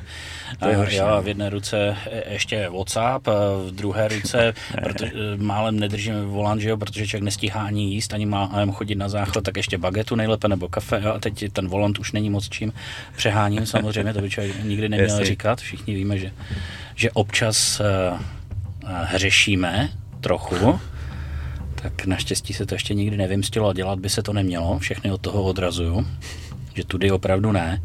A když si všichni šáhneme do svědomí, tak asi ho úplně čisté nikdy, nikdo mít nebudem. A tím pádem je ta hlava jako taková, že člověk vyjede z Prahy a teď si říká jenom, jo, a ještě zavolám tam tomu a vyřeším malinkou drobnost. Je, Vídeň. je, Budapešť. Jo? A ta motorka je v tomhle tom jiná, že tam člověk už opravdu jako nepočítá s tím, že by na motorce ještě řešil hmm. uh, pracovní věci, ale přesto se tam někde vloudí. To může, samozřejmě. A to myslím, že je špatně. No. To, by fakt jako člověk, když už si odpočívá, tak by měl odpočívat. Hmm. Teď samozřejmě eh, jako mladý zvládá toho desetkrát tolik a spěch, že jo. A to se vlastně už teďka nemění. Teď už je úplně jedno, jestli je ti 50 nebo 22, prostě na sebe naložíš, co uneseš jak ten mezek, prostě si nakládáš a nakládáš a nakládáš a jednoho dne zjistíš, že ti povolí ty kopítka, mm. že se to podlomí a řekne ti to, hele, tak teď už toho máš fakt moc. No, rád hlášku z filmu, tyhle, no to je jedno, každopádně ta hláška je, každý dohledá své hranice, dřív nebo později najde. A přijde mm. to hrozně trefný a děláme to všichni nebo spousta lidí to. prostě, no. Řešíme tak dlouho, dokud nám něco, no. ať už zdravotní stav, nebo tak. okolí, nebo manželky, nebo něco, děti no. neřeknou, že jako ale takhle už ne. No, no. No. Asi je normální vlastně. Asi, jo. Snažíme se to balancovat, tak ať to dotáhneme co nejdál, no. co už jako s tím. No. Nakusil své podnikání, a viděl jsem stránky e-shopu, máte i kamenou prodejnu, jak vám to funguje? Nemáme, nemáme. To začalo jako e, právě kvůli tomu sportu, kvůli tomu střílení a rozhodcování. Tak abych si ten sport ještě trošku zlevnil, tak jsem začal obchodovat s některýma hmm. drobnostma. Vždycky jsem byl takový malý jako e, obchodník. První dokument, který jsem dokonce vytvořil, mi bylo tak šest, tak byl ceník. Šesti letech byl ceník. Jo, ceník pro masáže pro mojeho tatínka, který chodil unavený z tréninku volejbalu, tak tam čekal na něho malý vydřiduch a že ho jako namasíruju a že tohle a tohle, ale pět korun za tohle, tři koruny za tohle. Už jsem tehdy chápal, co je sleva, že když si to objedná všechno, tak já myslím, že z 25 korun se kleslo na 20 korun, Dobře. aby měl důvod. A on si pak ke konci měsíce musel ke mně chodit půjčovat peníze, protože v té době se že ho nevydělávalo zase tolik. Půjč mi 200, Michale, půjč mi kilo. A ale úroky zaplatíš. Ty vole, no, takový hezky, malý žiďák. Takový, hezky pěkně. Jo, takový malý žiďák. No a tím pádem tady tohleto obchodnictví, hmm. to mám po dědovi v krvi prostě a chtěl jsem si ten sport nějak jako trošku vynetovat. Pracoval jsem jako něco úplně jiného hmm. původně. No a člověk s tím obchoduje, některé značky uh, začnou vyžadovat víc pozornosti, pak najednou z toho byla malinká firma o dvou hm. lidech, jo, a pak se to začalo zvětšovat, zvětšovat, začalo to být řekněme, úspěšnější. No a dokud jsi neúspěšný, tak nejsi nikomu trnem v oku. Hmm. Jakmile začneš být úspěšný, začneš mít hodně nepřátel. To se taky projevilo. No a potom, když už ta firma jela poměrně velmi hezky, tak mi jeden zaměstnanec, už samozřejmě bývalý zaměstnanec, zařídil velký problém, opravdu jako velikánský problém. Pět, pět let se to táhlo, no, čtyři roky se to táhlo a v podstatě mě chtěl zničit a bylo to takový, jako, takový hmm. nehezký životní příběh, který ale ve svém důsledku byl velmi prospěšný hmm. pro mě. Kdyby věděl, jak mi prospěl, tak by, tak by byl asi hodně na straně a začal by vymýšlet něco dalšího, ne to zmetek. Ale v té chvíli, dokud člověk jde nahoru a všechno se daří a daří se závodění a rodina, zároveň podnikání, zároveň nějaké peníze, jo, zároveň koníčky, tak vlastně člověk opomíjí spoustu podstatných věcí v životě. Hmm. Protože je to takový frmal, všechno jde nahoru, teď to letí, hmm. letí, to hm. letí, to jak říkal Verich, ono to letí, to letí. A teprve, když člověk začne jít dolů, tak si začne uvědomovat, že tohle jsem, tohle jsem prosral, tohle jsem prosral, tomuhle jsem se nevěnoval, tohle bylo podstatné, úplně jsem toho drbával. Takže ten problém je jako tady tuhle tu cestu ukázal, že jako hmm. napsal mi seznám ten problém, jo, že vlastně jo. Problémy, které jsem v životě měl, se netýkaly tohohle problému, týkaly se něčeho úplně jiného a začal jsem je řešit jak podle seznamu, a strašně se mi vylepšily vztahy s rodinou, s manželkou, s rodiči. Hmm. Začal jsem si vážit úplně jiných věcí, daleko menších, podstatnějších věcí, takže ono mi to přineslo spoustu dobrého, ale hezké období to nebylo. Hmm. A to teda vlastně paradoxně to podnikání nakoplo ještě, ještě dál. Já jsem v té chvíli prodal firmu, hmm. Pořád v ní ještě řediteluju, protože řekněme jsem s tou firmou nějak spjatý. Takže nový majitel chtěl, abych tu firmu vedl. Už je to poměrně dlouho, co jsem ji dělal pod sebou, teďka pod novým majitelem. Firma je to hezká, je tam strašně fajn kolektiv, máme, máme tam moc fajn lidí. Tak mladé, že si člověk uvědomuje, že ve 46 se tam připadám prostě jak stoletý veterán jo, druhé světové války, ještě medaile, aby taky někde do, do něčeho zapíchnout. Jo, jsou eh, šikovné holky, které tam eh, dělají třeba Eh, operátorky klientského servisu, skladnice, administrativa. Hmm. Teď člověk slyší, jak ona řekne, no to bylo, když jsem byla mladá, podíváš se na ní, je jí 22. A říkáš si, no tak teď už si stará mrcha, to je vidět.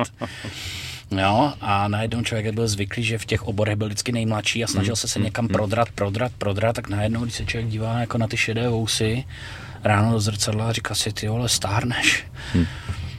Jo, ale tím pádem podnikání už jenom jako ředitel, jako zaměstnanec, ale jako jede dál, firma je zajímavá, hmm. máme hezké výrobky, práce v kolektivu je hezká, samozřejmě každé to podnikání je nahoru a dolů. A vůbec nechápu, ale možná je to tak správně, že ti mladí lidé, kteří začínají dneska podnikat, tak jsem se setkal hodně často s tím, že oni mají pocit, že prostě odejdu z práce Eh, protože tady mě jako všechno omezuje a musím jako chodit do práce, že jo, v ní musím pracovat, no tak no to už jako fuj table. A oni mají pocit, že podnikání je o tom, že člověk dělá jenom to, co chce, jenom kdy to chce, bere za to desetkrát tolik a všechny ty peníze si může užít. Hmm. No tak přesně o tomhle podnikání není. No, jasně. Jo? A oni jdou s takovou tou krásnou mladickou naivitou, vstříc tomu, že jeden skončí za tři měsíce, jeden skončí za šest měsíců a jsou strašně překvapení, že vlastně jako, že co to jako mělo být, takhle přece podnikání nevypadá. Já jsem normálně musel makat, musel jsem makat v soboty, v neděle. Jo, a teď najednou po mně něco klient chtěl, co mě se nechtělo dělat, ale jako zase platí, že jo, tak jako co s tím? Mm-hmm. Tak buď se uhamouním, vezmu ty peníze, ale musím makat a vlastně víc než v práci jako zaměstnanec, protože tam, ať, ať už ve tři, ve čtyři nebo v pět, prostě některému upadne tuška a řeknou, ale už je 16.01, zadarmo tady mm-hmm. já dělat nebudu. Mm-hmm. Přesně tak. Jo, to je konkrétní věta jednoho z mých bývalých ex-zaměstnanců. Jo, 16.01 prostě zadarmo tady dělat nebudu, čau. Jo, a to podnikání je, že já si pamatuju, že jsme třeba s manželkou první čtyři roky podnikání neměli ani stůl, že jsme měli papírovou krabici, přes ní byl přehozený ručník, krásný a vypadalo to, že to je jako ručník na stole, ale byla to normálně papírová krabice od zboží. Hm. No a nějak to fungovalo, protože jsme potřebovali prostě budovat tu firmu. A budovat ty firmy je strašně složité, ale položit, položit je strašně jednoduché. A o to se právě ten ex-zaměstnanec jeden pokusil. Jo, a tam si myslím, že se dělí ty skupinky prostě na různé lidi, každý má nějakou svoji strategii a někdo jde strategii, že můžeš podnikat tím, že potápíš cizí lodě, mm-hmm. anebo si ten, který se rozhodne, že svoje podnikání založíš na tom, že buduješ nové lodě. Hm, ta strategie toho potápět ty cizí, ona funguje, ona je efektivní. Hm. Kdo má rád jako rychlý, přímočarý postup k tomu, že prostě nahrabat a prostě být velký podnikatel, tak může potápět konkurenci. OK, je to jedna z cest. A pak jsou zase lidi, kteří to mají složitější, něco budujou a je strašně jednoduché jim do toho hodit vidle. Hmm. Přesto svůj přístup nemění. A tohle mě naučil můj táta, že prostě člověk by měl mít nějakou přidanou hodnotu. Že by měl něco tvořit. Hmm. a něco budovat. Nejenom prostě vyšťavovat cizí firmy nebo je potápět a tím růst. Hmm, hmm, hmm. Je to jedna z možností, ale prostě každý si volíme tu svoji, kterou si vybereme. Yes. Jo, jo. Podnikání není sranda, někde zase nějaká hláška, že odejdeš z práce, aby si musel pracovat 40 hodin týdně, proto aby si pracoval 100 hodin týdně. Jo. Protože to je realita podnikání, musí dělat prostě víc. Aby se ty věci děly, tak musí dělat. Mm-hmm. A přesně v sobotu, večer, no prostě kde je potřeba. No. Ale na druhou stranu nějakou tu svobodu ti to dává, ať už finanční, pokud to děláš dobře a myslíš to vážně, tak to většinou ty pro, no, tak by to mělo ty prostředky přinést. Pokud to nepřináší, tak děláš něco až, špatně. Až po Všechno trvá, jasně. A dneska všichni chceme všechno hned. Já se k tomu přiznám, no. já jsem takový byl odmala. Já už v těch šesti letech jsem chtěl ty korunky z toho táty vyždímat a přitom jsem nevěděl, na co by mi byly, že jo, šestileté děcko nemá za co utrácet. Ale prostě ten pocit, že vidím, že ostatní chtějí peníze, tak ty peníze budou asi něco, co, co stojí jako za třeba. to, no tak to budeme ždímat z těch ostatních. Jo, jo. jo a člověk se takhle jako no, naučil a stejně vlastně ty peníze na nic nebyly. Zajímací. Uh, nicméně teda ten obchod specializujete se na dovoz zbraní, prodej zbraní, příslušenství, mm-hmm. nábojů, tohle toho, to je ano. vaše oblast.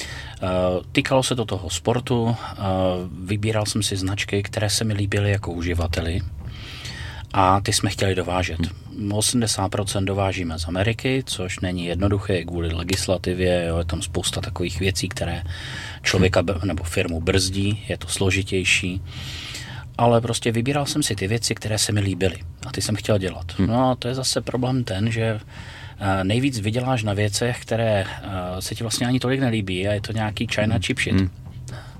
Ale, ale má na sobě 200% marži nebo 300-400% marži a podobně.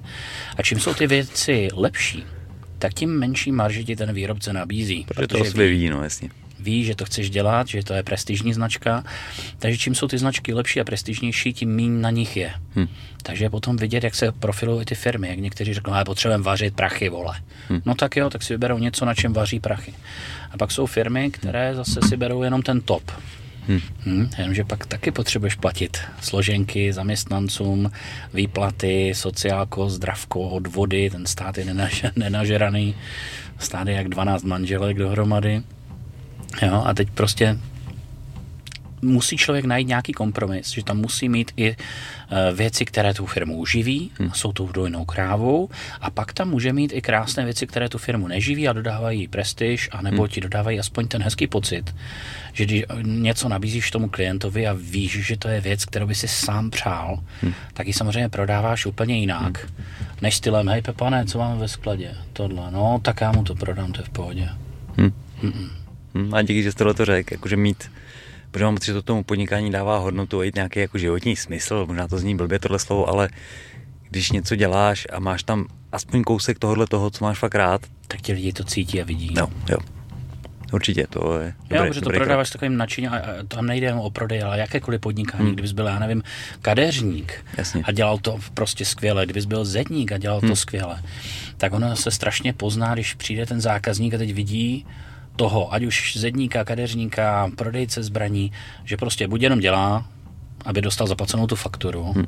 jo, a tady to máš a táhni, anebo prostě je tam někdo, kdo, hele, tohle je bomba, tohle to chci, abyste viděli, přijďte, pokecáme o tom, protože tohle je puška, kterou já hmm. jsem na ní třeba pět let šetřil a pak jsem se na ní našetřil a tohle prostě stojí za to. A takhle to určitě i u těch aut, u těch motorek. Ano, a je to vaši, takhle i u těch bojových sportů? Promítne tam i t- takovéhodle něco? Já si myslím, že určitě. No, tak já to vidím u sebe, prostě vyrůstal jsem na Vandamovi, to je prostě můj hrdina, kvůli kterým já jsem začal. A když já jsem říkal klukům na tréninku, hele, trénujete podobnou, musíte mít otočku.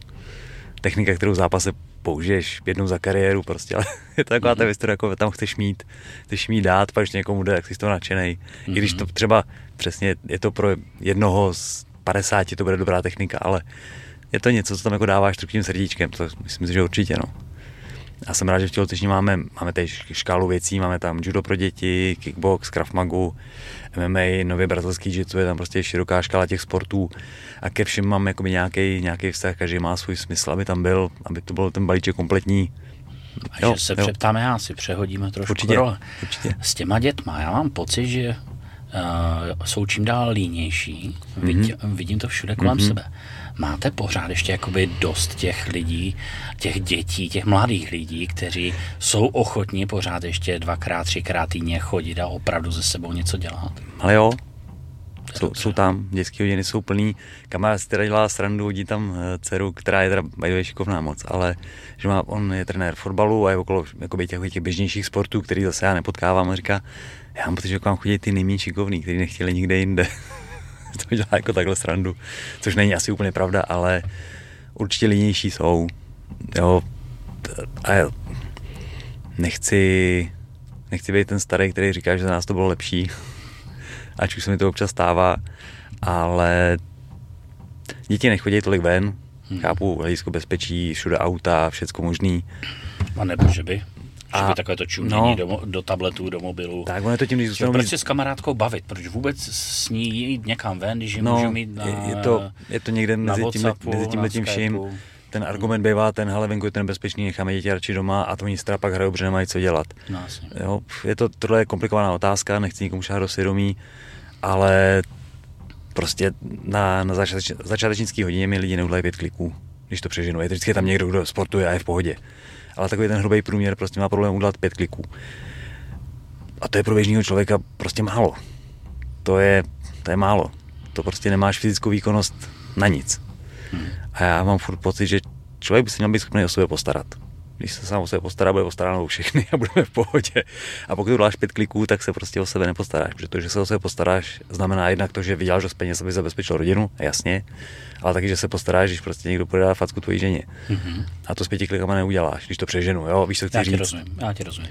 Že člověk by měl být připraven prostě na to, že ten život přináší lecos. Tak, tak a že jednou bude potřebovat někde něco zdolat, no. udělat, aby někomu pomohl, aby někoho jo. zachránil jo. a najednou prostě eh, já mám pocit, že prostě jsem už v tom stádiu, že jak u Vítkovské zdi bojovali všichni, ne proto, že by byli tak hrdiní, mm-hmm. ale bojovali do posledního muže, protože byli tak těžcí, že nedokázali přelézt tu zeď.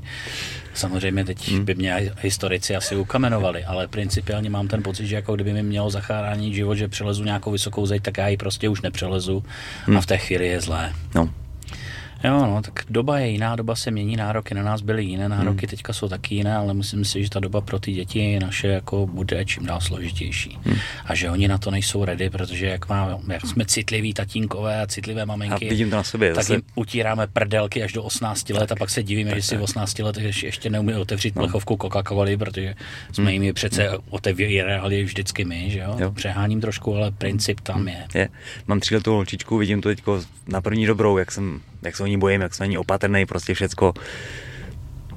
Ale m- musím jí hledat tu hranici, kde jí prostě vždycky ústěk posunout, nebo pokoušet se o to, že udělám to nejlepší, co umím, snad to dopadne dobře, nic víc dát nemůžu, ale... Dělám to tež, ale člověk, když si šáhne do svědomí, tak no. zvlášť jako při tom obsazení těma, jak už koníčkama, prací a tímhle, tak pořád si myslím, že nám jako v té dnešní době unikají i ty opravdové hodnoty, že hmm. prostě na jednu stranu víme, že ty hodnoty jsou důležité, na druhou stranu je pro nás těžké se odprostit od takového toho dnešního trošku jako sobectví, jak hledíme na to, aby jsme byli dobří v tomhle a v tomhle a v tomhle, aby jsme byli úspěšní, aby jsme vydělávali peníze, zároveň a, a aby e, takové to sociální nějaké uznání a pak zároveň teda koníčka, a pak zároveň tohle a, a to je vlastně všechno o nás. Hmm. To není o tom, na co bychom se měli soustředovat kolem nás. No. Jo. Jo, no, tam, to, tohle je boj. No, pojďme, no. pojďme radši na jiné téma. Já bych to ještě zůstal kvůli těm zbraním, protože mm-hmm. jsem říkal postarat se o sebe, o své blízký mm-hmm. a to jak teda finančně, tak případně i tou fyzickou konfrontací, pokud bude potřeba nějaká. Co si myslíš o civilním nošení zbraní? A to je teďka hrozně diskutovaná no, Určitě věc. právě, právě proto to otevírám jenom. Um, já si myslím, že nejnebezpečnější zbraní na světě je člověk. Ten, když se rozhodne, a když mu v té kebuli prdne, tak je schopný napáchat tolik škody. A je úplně jedno, jestli pomocí zbraně střelné nebo zbraně jakékoliv jiné. A on si vezme tyrák a najede do lidí na zastávce, máš tam 80 mrtvých, jen to fikne. A pak existuje samozřejmě spousta takových pořekadel, které říkáme my střelci, že samozřejmě hájíme to naše právo vlastnit zbraně, aby se nezměnilo, tak samozřejmě všichni se snažíme nějakým způsobem, někdo legislativní formou, někdo formou prevence, někdo aspoň jako šířením osvěty mezi svojí rodinou, známými. Jo. Každý se snaží hmm. nějak hájit ty střelce. A jsou tam různá pořekadla. A jedno bohužel jde hodně jako k jádru věci. Co zastaví chlapa, špatného chlapa s puškou? No jenom dobrý chlap s puškou. Hmm. A ono to opravdu tak funguje. A my jako společnost, a myslím si zvlášť u nás v republice, je tady tak bezpečno. Už příliš dlouho. Takže my jsme si odvykli na to, že to něco stojí mm-hmm. ta bezpečnost. Že se za to občas musí bojovat, že občas přichází konflikty, přichází války, nebo se sousedem občas dáme přes držku, aby bylo jasné, že tohle už je moje zahrada a tohle je tvoje zahrada. A neumíme už jako kdyby respektovat takové to, že ty svobody naše, které si myslíme, že jsou nekonečné, ne, tak oni končí. Ta svoboda jednotlivce končí přesně tam, kde začíná svoboda druhého jednotlivce. A tohle ta, jako kdyby ta dnešní doba přemodernizovaná, předemokratizovaná hmm. už opomíjí, že tam není ten respekt toho. Že ve chvíli, kdy moje práva jsou omezené, tak se všichni soustředí na to, že moje práva jsou omezené. Ale někdy má člověk práva hájit i ty práva svojí ženy, hmm. svých dětí, svých zájmů bych měl vynechat všechno to svých, ono to může být cizí žena, mm-hmm. to může být cizí dítě. A my prostě, jak je tady takové to teploučko, hnilobné mm-hmm. české, nic nás netíží, války ne, nejsou zatím přímo u nás, e, měna už dlouho nebyla, všichni se máme relativně velmi dobře, ale jako fakt velmi dobře, i když vím, že je to budu za to kamenován, ale jako v principu se máme všichni velmi dobře. Tak uh, už nejsme zvyklí jako bojovat. Hmm. Už když člověk řekne slovo boj, tak má pocit, že to jako možná ty v těch bojových hmm. sportech, ale měl bys to nechat u dveří té tělocvičny, protože kdyby se ten boj dostal za ty dveře tělocvičny, tak už se maminky začnou proti tobě ohrazovat, hmm. že jsi vlastně nebezpečný, protože jsi vyšel na ulici, kde chodí i jejich děti a ty jsi bojovník. Hmm. Jo? A to bys neměl být. A už jako už si vlastně nositelem něčeho zlého. A ty zbraně jsou strašně demonizované. Ta zbraň samozřejmě tomu člověku dává možnost ublížit více lidem za kratší čas. Mm-hmm. Jenomže když se správně zvolí, tak zbraní není jenom jako ta pistole nebo puška, kterých se lidi bojí protože prostě tělo se jich principiálně, když k tomu není vedené, tak jako řekneš zbraň a maminky od tebe mm-hmm. odskočí úplně. A ty si můžeš vybrat opravdu ten kamion nebo ten autobus, to je taky zbraň. Šutr v ruce je taky zbraň. Nejčastější zbraň, tyč nebo jakýkoliv předmět, který prostě sebereš ze země. A já si myslím, že v té chvíli mají lidé právo na to si zvolit i tu cestu, že projdou určité testy, projdou určité požadavky toho státu na to, aby mu ten stát dovolil a řekl, OK, máš právo mít zbraň. Jsou státy, kde je to úplně zakázané a ta bezpečnost je tam daleko, daleko horší než tady. Protože eh, když si vezmeme vlastně to omezování, ať už jakýchkoliv zbraní, nemyslím jenom střelných, tak vlastně eh, zvýšením legislativy nebo zpřísněním legislativy vlastně tlačíš jenom na ty dobré, ty, ty na ty hmm. špatné netlačíš. Těm je to úplně jedno. Ti tak jako nerespektovali zákon předtím, tak ho nebudou respektovat dál. To znamená, ty vlastně omezuješ skupinu lidí, která není ta, které chceš omezovat. Hmm. A to je právě ta jakoby eh, jednoduchost těch lidí, že oni uslyší slovo zbraně a začnou všichni vyskakovat, jak se to má zakázat. A tady já bych vytáhl jeden takový hezký příměr. Se přece před desítkami let zakázali drogy, tak už nejsou, ne? Hmm. Prostě zmizely, protože jsme to zakázali. Tak takhle to fakt nefunguje. No. Jo, já. Jo, a politici zase se na tom navaří svoji že jo, omáčku, protože aby nazbírali svoje voliče, protože to je to je jediné, co je zajímá. Takže bude hodně lidí křičet, že chtějí zakázat zbraně, tak hodně politiků bude křičet, že chce zakázat zbraně. Jo, tady ta, ta, ta vlna vždycky přijde. Po nějakém tom útoku vždycky přijde ta vlna, že se k tomu všichni vyjadřují. Včetně mě teď tady. Jo, jo. jo všichni se k tomu vyjadřují. Tak otevřel jsem to já, ty bys to možná nevytáhl, takže to je na mě. Ne, ale principiálně. Jo, hmm. jako ta společnost by o tom měla vědět a já si myslím, že svým způsobem od doby, kdy jsme ty zbraně povolili, nebo za tu novodobou hmm. éru České republiky, se tady vlastně žádný takový větší exces nestal. Ten syndrom toho hmm. aktivního střelce, který teď proběhl, prostě ten případ, který proběhl, je extrémně nešťastný ale lidi si vlastně neuvědomují, jak dlouho tady nebyl. Hmm. že to je vlastně skvělé, že opravdu tady fungujeme tak, že vlastně po 20 letech nebo 25, 30 letech tady máme jo. takovouhle věc a že vlastně žijeme v úžasné zemi a čím víc člověk cestuje, tak tím mm-hmm. víc si myslím, že si uvědomuje, jak vlastně si tady jako furt stěžujeme na něco, ale vlastně náš jako zdravotní systém, přestože není asi takový, jak bychom si představili, je vlastně skvělý že náš školský systém, přestože není mhm. takový, mm-hmm. jak bychom si asi všichni ideálně představili, tak je vlastně skvělý. Bezpečnostní systém, přestože není úplně, tak je vlastně skvělý. Jo. My se tady máme jak prasata v žitě. Mm-hmm. A teď je spíš důležité, jako když se ta doba zhoršuje, tak snažit se zpomalovat to zhoršení a zlepšovat, pracovat na sobě, hmm. pomáhat těm věcem, kterým pomoct můžeme. Nošení zbraní, já si myslím, že je jednou z věcí, kde můžeme pomoct. Protože každý, kdo je ozbrojený a nikdy to nevyužije, tak svým způsobem je možnost, že kdyby došlo k něčemu takovému, že to zastaví. Že to zastaví dřív a že tam místo 150 lidí bude 12 lidí. A i to bude tragédie, ale bude prostě to číslo znít jinak. Um, Samozřejmě, kde kdo se ohání jako Amerikou, podívejte se, co tam jako se všechno děje se zbraněma a denně, a denně. Tak si vemte, jak je ta Amerika veliká, kdyby jsme nasčítali Francii s polovinou Evropy, plus nás, plus málem ještě polovinou hmm. Ukrajiny a nasčítali jsme, co se tu děje denně, hmm. tak se dostaneme pravděpodobně k vyšším číslům. Hmm. Jo, a něco jiného je, když ve státě Texas, který je promořen zbraněmi Jasně. civilními, tak zkusil by si tam vykrást benzínku? Tak to bylo video, video z toho kostela, nebo zaznamenal třeba, to? Třeba no. ten kostel byla krásná ukázka. Přesně. No. Jo, možná pro diváky jenom krátce, že prostě něco podobného se stalo i v kostele někde v Americe, kde vlastně útočník zahájil střelbu do nevinných lidí a během pár okamžiků se mezi nimi povstal jeden poměrně, myslím, že středně starší hmm. občan, který vytáhl legálně drženou zbraň a útočníka zlikvidoval čímž zachránil spoustu životů. Kdyby mu tohleto právo nosit tu zbraň stát zakázal, tak tak něm mohl házet svíčky. Hm. Jo? Takže já osobně podporuji nošení zbraní. Myslím si, že legislativa v České republice je velmi dobrá. Že vyžaduje určité věci, které jsou rozumné. Teď samozřejmě bude obrovský tlak na zpřísnění, pro ty, kterých se to stejně jako kdyby týká jenom tím, že jim to omezuje práva. Ten špatný hmm. člověk, on si cestu vždycky najde podle pořekadla where is the will, there is a way. Hmm. Kdo chce lidem ublížit, vždycky si cestu najde.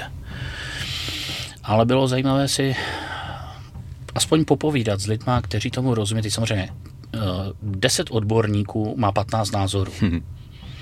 Jo, takže je strašně složité, můžeš si vybrat odborníka, který bude tvrdě proti, někdo bude tvrdě pro, někdo řekne, že ten zásah proběhl skvěle, někdo řekne, že neproběhl vůbec skvěle. Jo, a teď se v tom vyznat, vlastně normální člověk nemá šanci. A právě proto tápe a tím, že tápe, tak uh, aniž by tomu rozuměl, tak volá po nějakém řešení. Chce. Chce, aby stát za něho tuto situaci vyřešil. Stát za něho tuto situaci nikdy nevyřeší.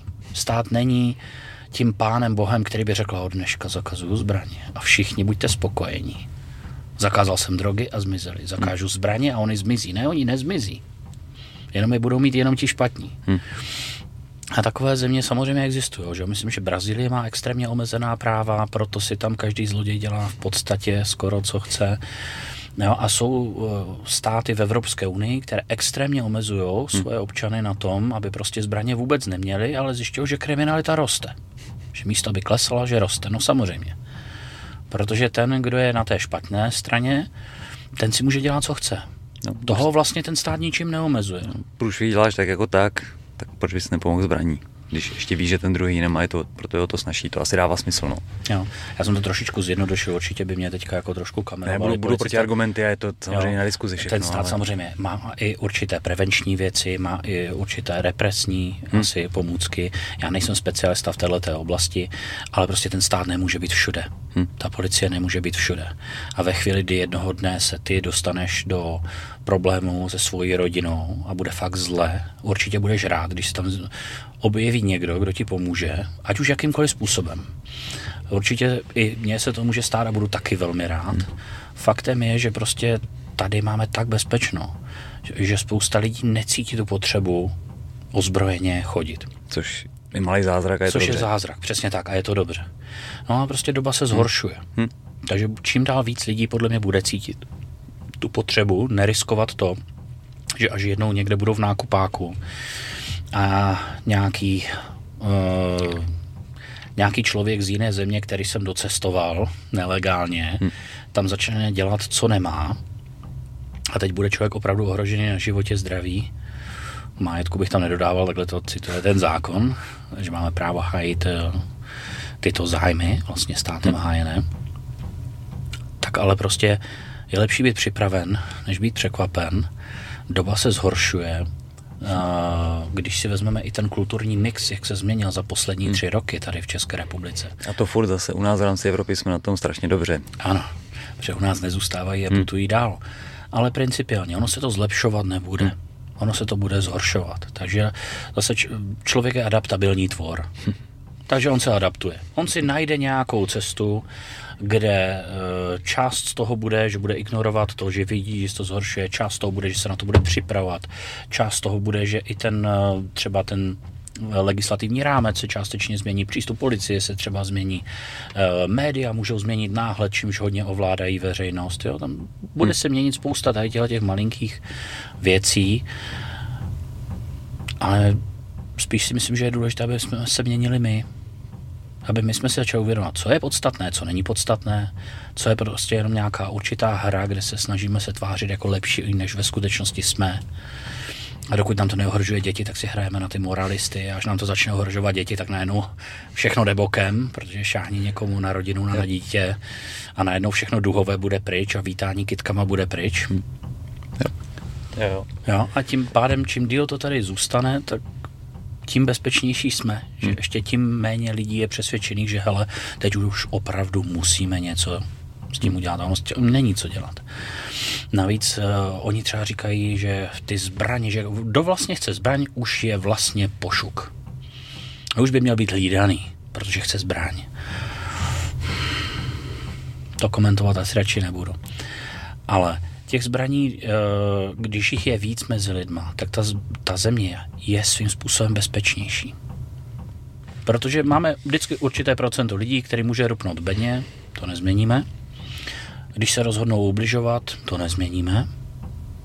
A můžeme zkrátit ten proces.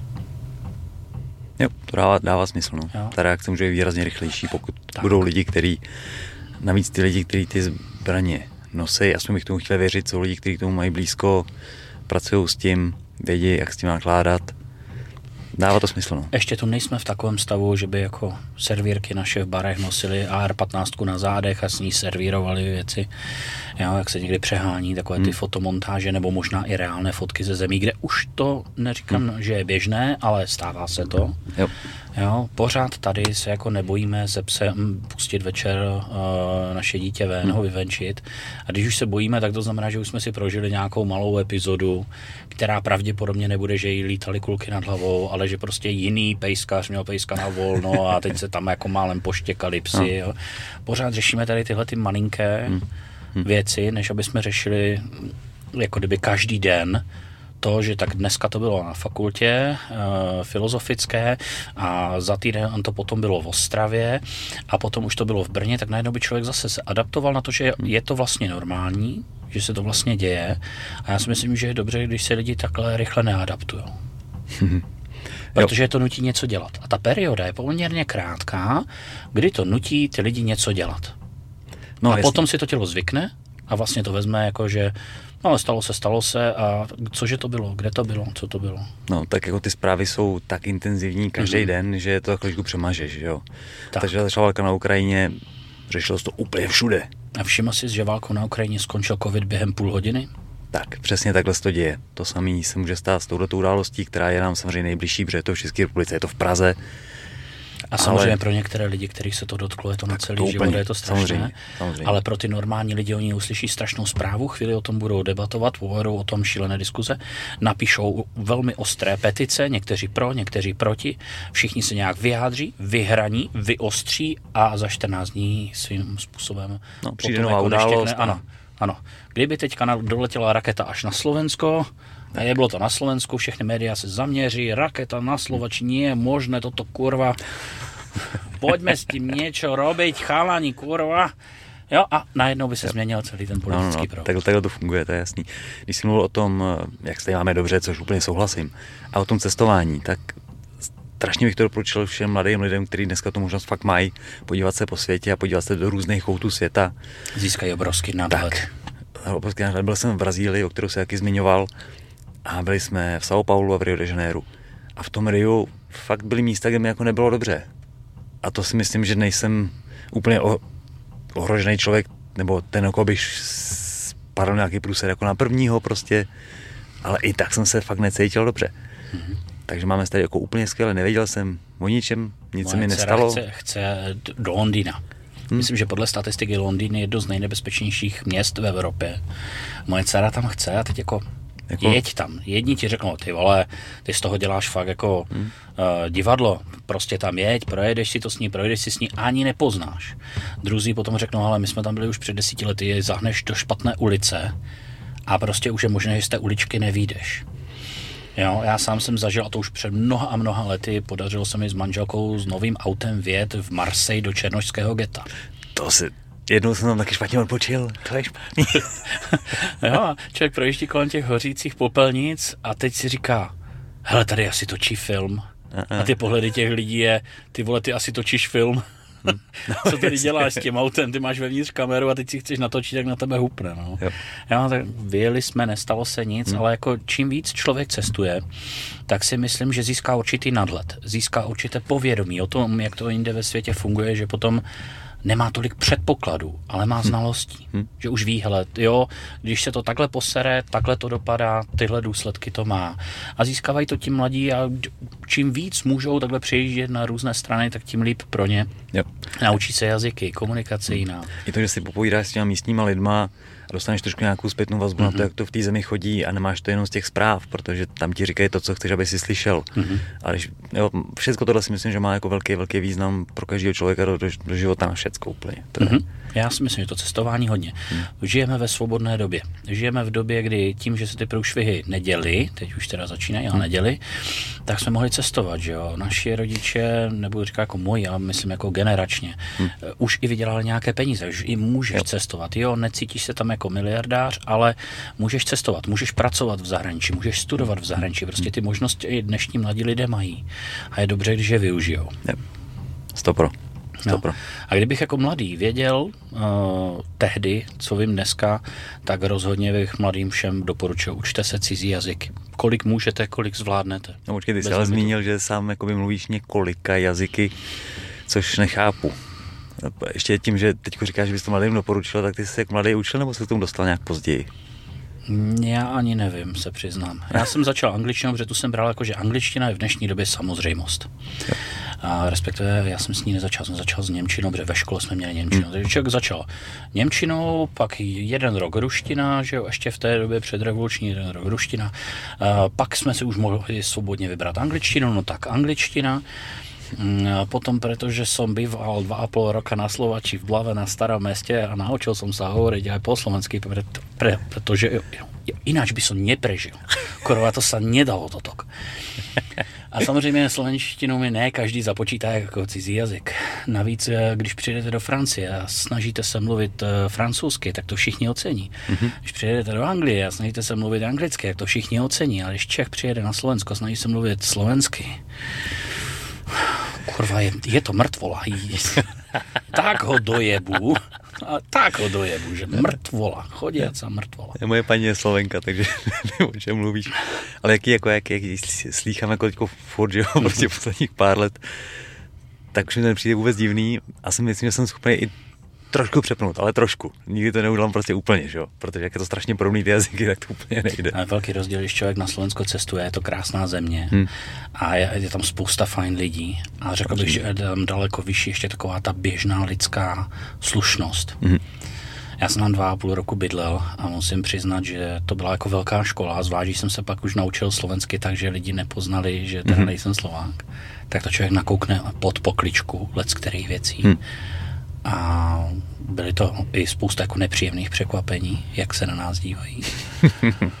na druhou stranu takovou lidskou slušnost, jakou jsem tam v té době zažíval, jsem tady v Čechách už jako ne, že nezažíval, ani jako si nedovedl představit. Hmm znám vyboural na kolečkových bruslích, protože jsem takový jako sportovní antitalent, tak francouzský buldoček na cestě, on doleva, já doleva, on doprava, já doprava, žuch, dva kotouly, rozmlácený na hadry a teď tam sedím a každý, kdo šel kolem, se mě přeptal, jestli nepotřebuji pomoct. Ale každý. Jo. Tak to mhm. zkuste na Pavláku v Praze, zkuste si tam lehnout, jakože vám něco je. Hmm. Všichni budou zády k vám, Všichni budou vědět, že se tam něco děje. Všichni budou vědět, kde se to děje. Další půlka to bude natáčet. A, půlka si to natočí, ano, hele, už chcípe, ty vole, nerýpejte do něho. A, ale půlka bude stát zády a budou se zrovna dívat, jako jestli neletí letadlo nebo helikopter, hmm. aby se, aby ne, nemuseli nic řešit, protože hmm. když něco řešíš, tak se můžeš taky do něčeho že, přitočit hmm. a přimíchnout a on tě ten ožralec může pozvracet a třeba to není ožralec, třeba je to cukrovkář. No. Jo, a teď už prostě ti lidi jako, hele, radši se nestarat. Hmm. A no, na té Slovači se mi líbilo, že tam jako hmm. každý, kdo šel kolem, tak hmm. se zeptal, protože viděl, že něco se stalo, že to není úplně OK.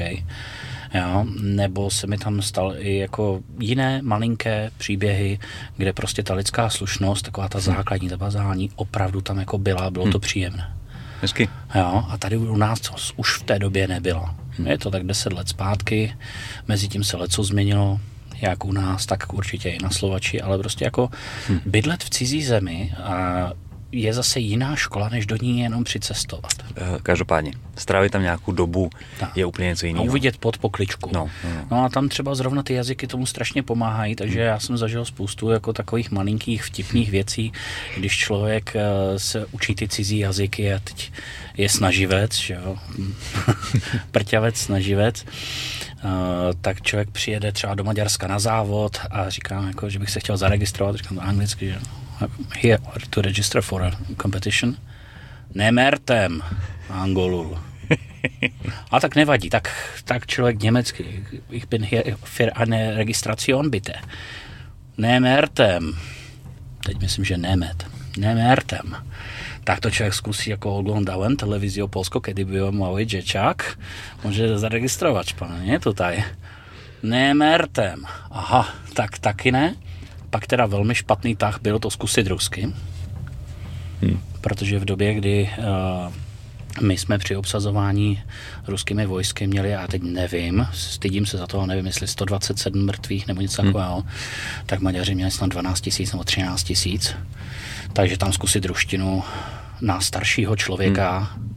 tak to nebyl dobrý tah, to mi neřekla ani neměrtem, což znamená, jako nerozumím. A na závěr prostě, když jsem pak vyzkoušel i češtinu, jestli náhodou neměl babičku Češku. Může být, protože tam jako komunita je, že jo? Že jo, tak jsem to zkusil, tak to taky ne, slovensky, tak to taky neprošlo. Tak na závěr na mě něco spustil, přestože jsem mu vůbec nerozuměl, tak mi bylo jasné, že mi říká, kurva, tolik jazyků se mohl naučit a maďarsky ne. tak jsem se začal učit i, i trochu maďarsky. Egészség egedre. tak bez toho tam nepřežiješ, to chápu. A nebo táško, jdere. Uh, aspoň, aby si člověk přečetl uh, jídelní lístek, hmm. aby dokázal pozdravit, aby dokázal poděkovat. Já mám to pozdravit, poděkovat, udělat tak strašně moc v tom vztahu těm lidem, to je udělá. A čím víc jsem chápal, že ten jazyk jako je opravdu jako hmm. strašlivácký, tak tím jsem začal chápat, jak složitý je jazyk náš. My o tom vůbec nemáme ponětí. Hmm.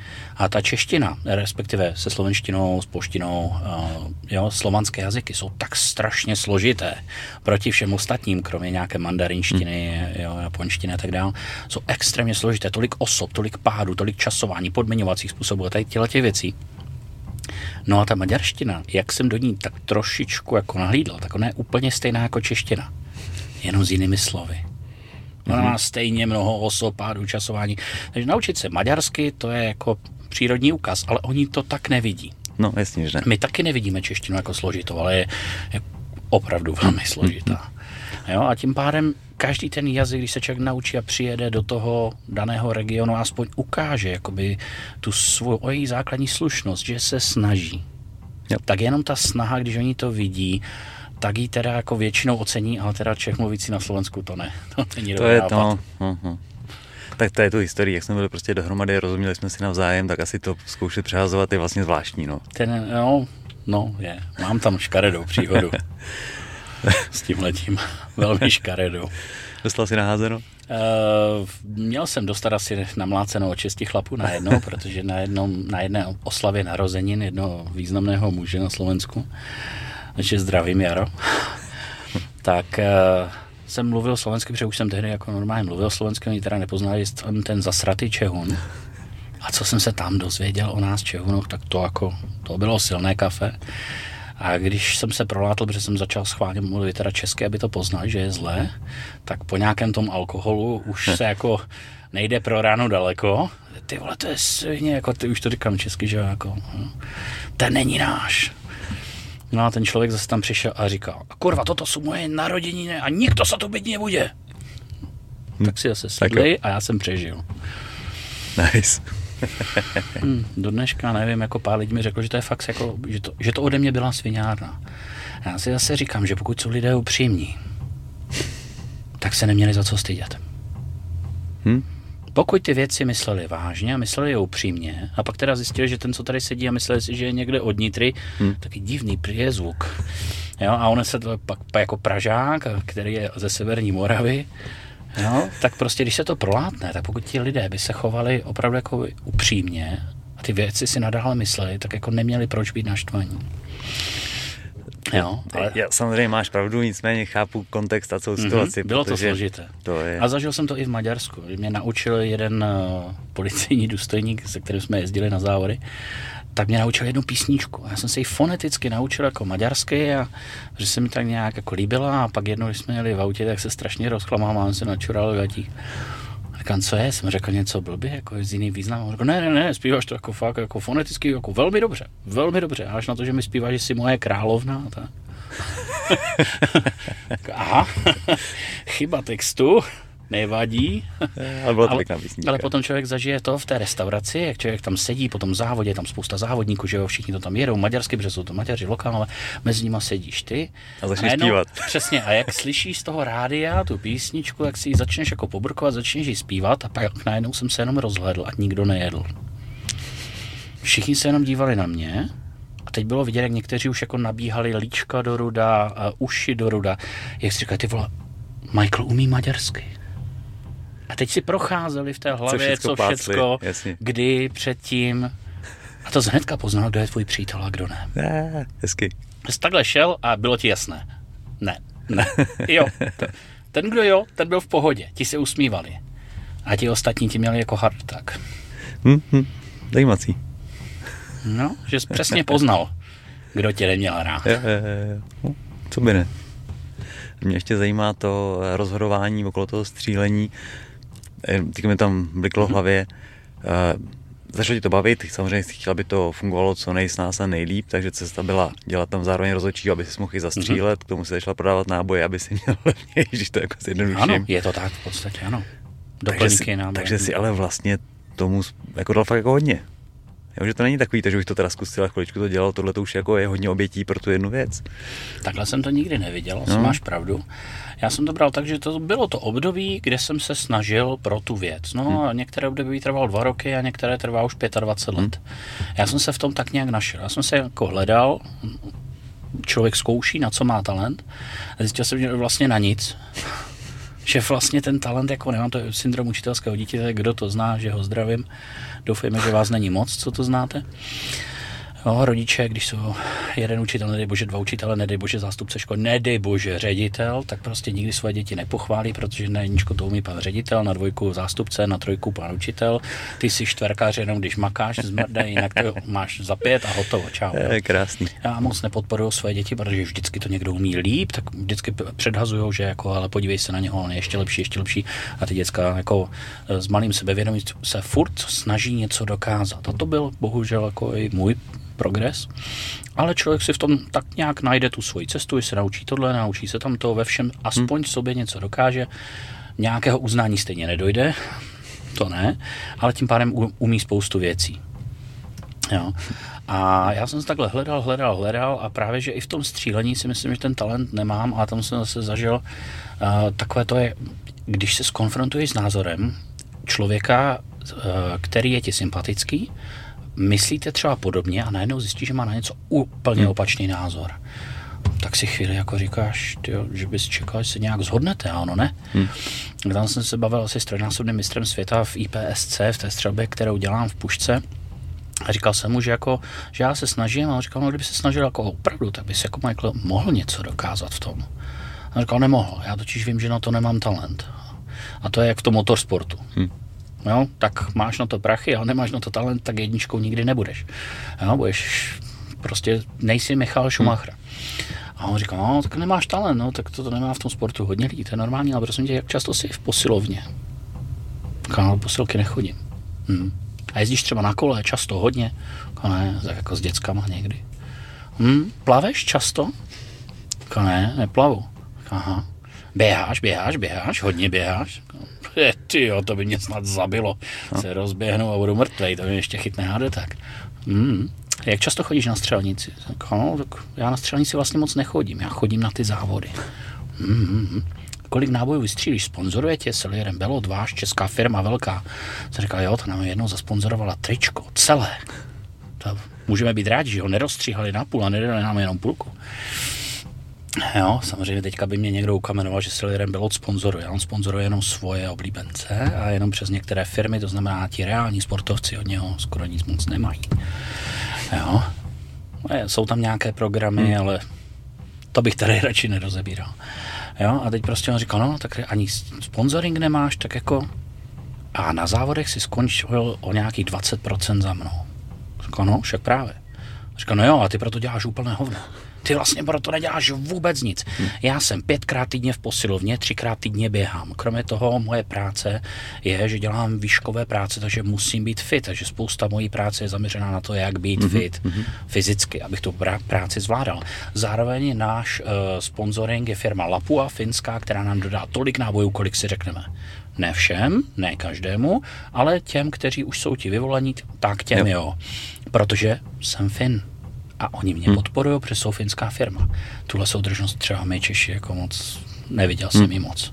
Jo. Že by někdo se vyložně hrnul a byl hrdý na to, že je česká firma a sponzoroval české sportovce jako v těch malých sportech, hmm. které hmm. nejsou vidět. Ne? Jak to nemá dopad marketingový jako hokej, fotbal, jo, tak je to komplikovanější. Už, už, už je to čím dál komplikovanější. No a on říkal, no ty proto neděláš vůbec nic, já proto dělám tohle, ty skončíš 20% za mnou a myslíš si, že nemáš talent a že, jako, že jsi v tom nímant. No. Tak člověk se zamyslí a řekne si, no tak, tak možná jako jo, možná tam něco je, možná to ten důvod, proč jsem u toho zůstal tolik let, že to jde tak nějak samospádem. Hmm. Že nemusím jako moc makat a ono se on stejně vlastně něco, jako jde. ono to tak nějak se to tam propluje.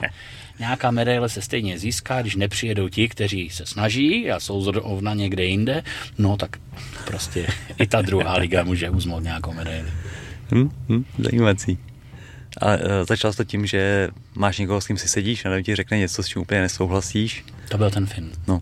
A, a... Že jako jeho pohled byl no. takový jako pro mě probírací. Že, a... že mě probral do toho, že uh, jak člověk... Když já si myslím, že tohle je právě jenom důkaz toho, že to byl teda člověk, s kterým si rozumíš, nebo je to nechci přítel, možná přítel, protože to ti, to, tohle to ti řekne na rovinu jenom jako dobrý přítel. Mm-hmm. Jo. No. Může Reálně. být ten zatím nemá žádný, že jo, jak to říct, skrytý zájem, ten ti prostě řekne, když jsi debil, tak ti řekne, tak, že jsi debil. Což je hrozně dobrý. No a když ti řekne, ty na to hovno, co pro to děláš. to vlastně skvělý. tak to jako potěšilo, vzal yep. jsem to jako pochvalu. Yep. Ještě mi napadlo, jak jsem mluvil o tom, že na Slovensku lidi jako spíš pomůžou, spíš tohleto. Teď klučina ode mě z tělocvičny říkal, že přijel domů, zaparkoval podzemní garáži a že tam pobíhal pes.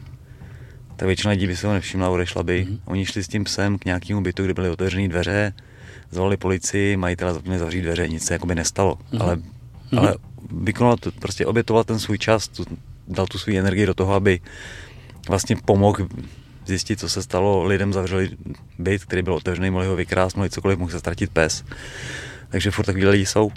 Já mám pocit, že je to hodně spjaté i s tím, jak jsou lidé zvyklí si pomáhat, eh, řekněme, s bohatostí nebo s chudobou té země. Mm-hmm. Čím víc půjdeš na východ, to, řekněme, jo, tak ti lidé jsou zvyklí, že si musí pomáhat. Mm. Protože když si pomáhat nebudou, tak bude fakt zle. Hmm. Já jsem tohle párkrát zažil třeba v Americe, kde cestuju.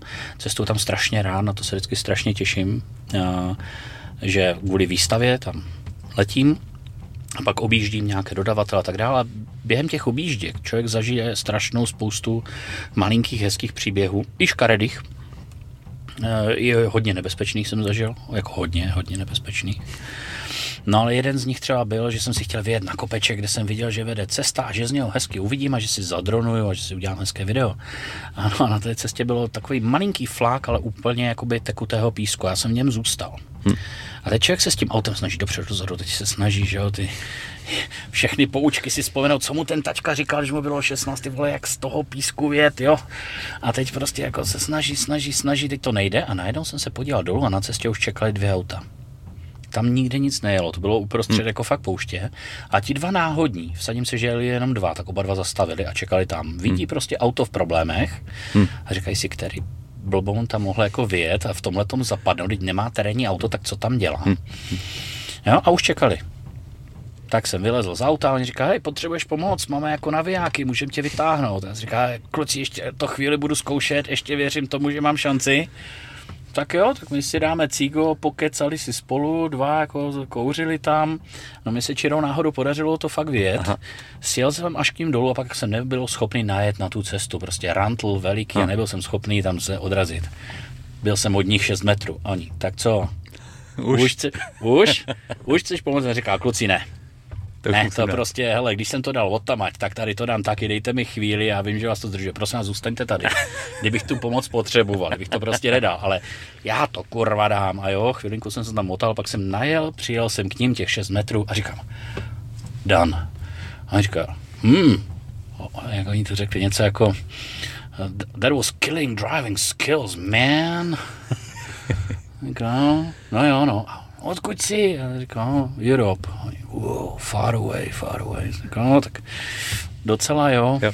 Hezky. A takových příběhů tam mám spoustu. No, Jak člověk cestuje sám a tady ta Evropa je tak krásně bezpečná, tak tam, když člověk cestuje přes ty pouště a různé jako uh, opravdu hodně prázdné teritoria, kde ti hmm. řeknou, hele bacha, tady prostě 500 mil nemáš benzínku. Hmm tak v té chvíli se tam mění a teď, že jo, já jako spohodlnělý Evropán, který, když nemám za každou zatáčku benzínku, kde bych si vybral svoji značku benzínky, kterou mám rád a já prostě nepojedu na molku, já chci aralku, jo, tak tam si rád za to, že máš vůbec nějakou. A on říkal, vy cestujete sám? No, cestuju sám. No vy jste blázen. Říkám, proč ne? Jako já jedu, zpívám si písničky, já v autě zpívám jako Pavaroty, jenom to nesmí nikdo slyšet. protože když to slyší, aby vyskočil za jízdy. A teď prostě já si jedu, zpívám si tohle, přesunu se mezi tím od jednoho dodavatele k druhému. Oni říkají, ne, tady nikdo nejezdí sám, protože když se něco podrebe, tak tam nefungují telefony, hmm. Není tam GSM síť, tady jak jsme zvyklí, že si kdykoliv, odkudkoliv zavoláme. A když v tom lese, zrovna u hřibu, a není signál, tak už jsme z toho nervózní. Jo, a musíme obejít kroužek o velikosti 5 metrů, než chytneme ten signál, už jsme z toho všichni perplex, tak tam prostě vyjedeš 2 kilometry za město a končí signál. Hmm. A už si nedovoláš pomoci. A kdo ví, že by ji mohl potřebovat, tak už má třeba satelitní telefon. Ten já jsem neměl. No a člověk si to uvědomuje až zpětně, jak my jsme tady prostě v nádherné přírodě, kde uh, se nemůže v podstatě nic stát, protože skoro žádné zvíře nenapadá člověka, jo, ani divoké prase nenapadne člověka jen tak.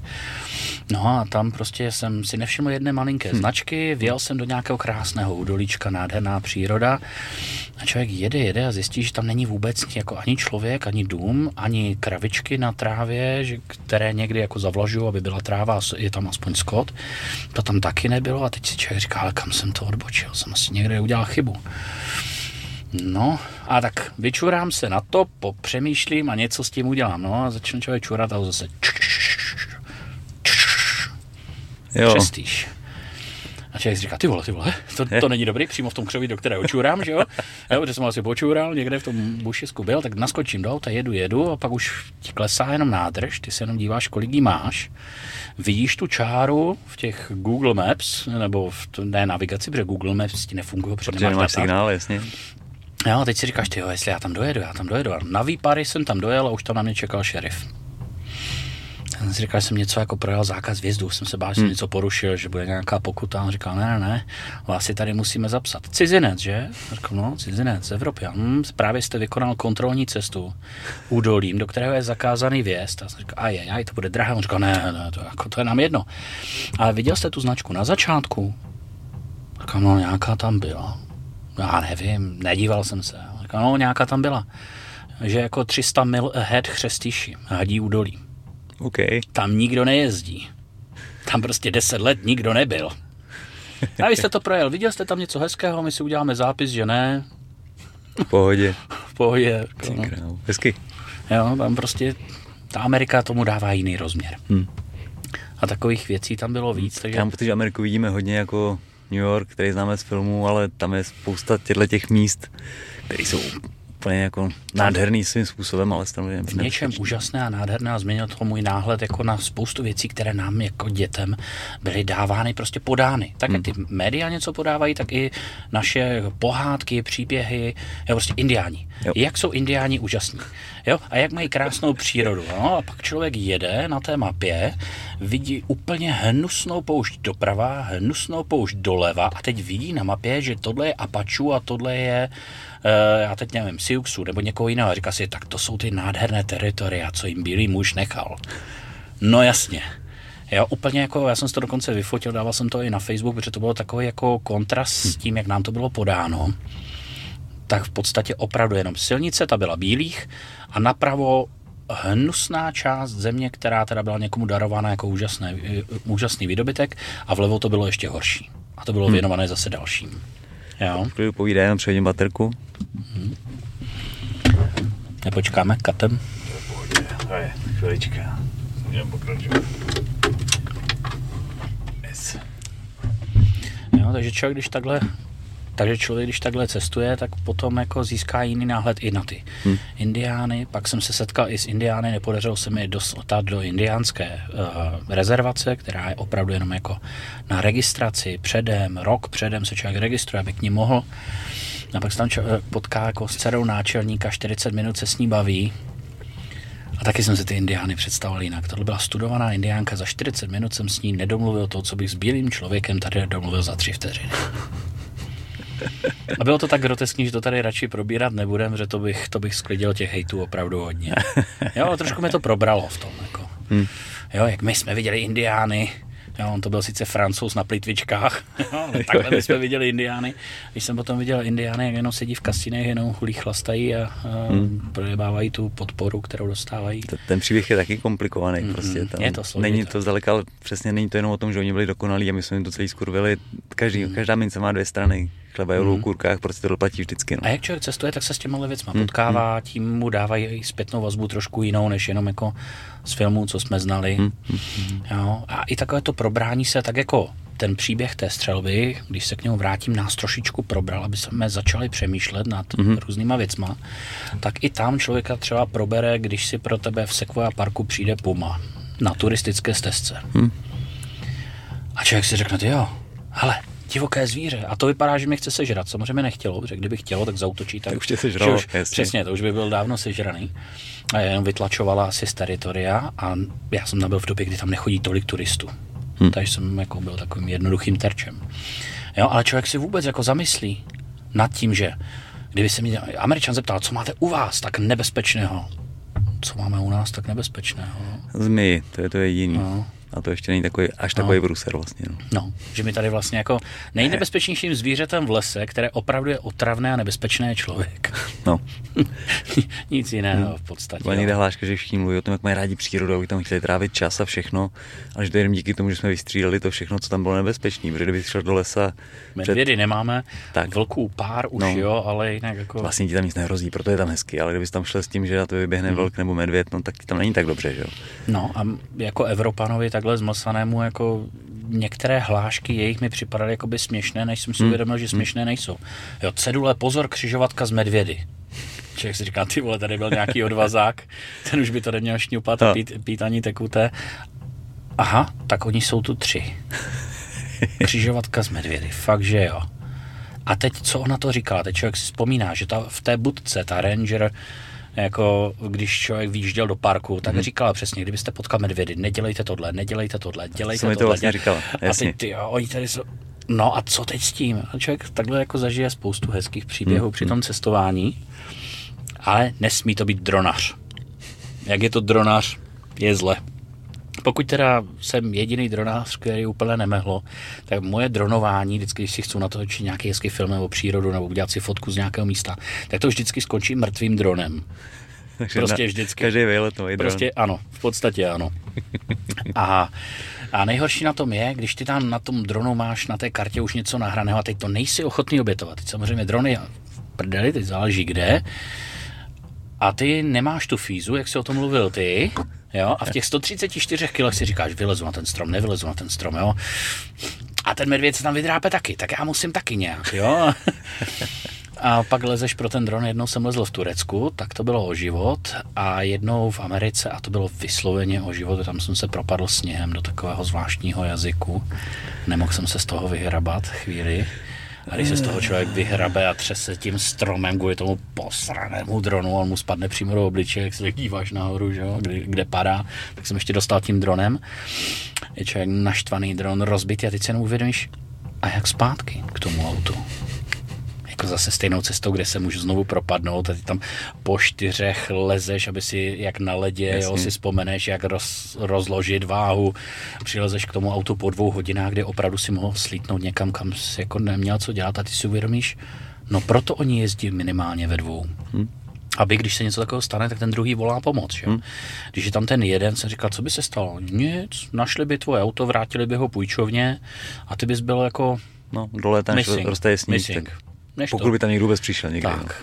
No, pak by někde za 15 let někdo našel kostičky někde pod skalou a jenom by oznámili manželce, že to, co jako jí řekli asi na začátku, že asi buď sežrala puma, sežral medvěd, nebo váš manžel dělal něco, co neměl, jo, prostě, ale už se asi domů nevrátí, tak by to jenom po 15 letech potvrdili. Takže moje, mojí manželce jsem tyhle ty, e, příběhy eh, musel servírovat velmi po kapkách a většinou se dozvěděla ty příběhy od známých, kterým jsem mi řekl, že jo, hned jako na první dobro. Přesně, zase jsem přežil svoji smrt, nasral jsem tolik lidí, to je bomba.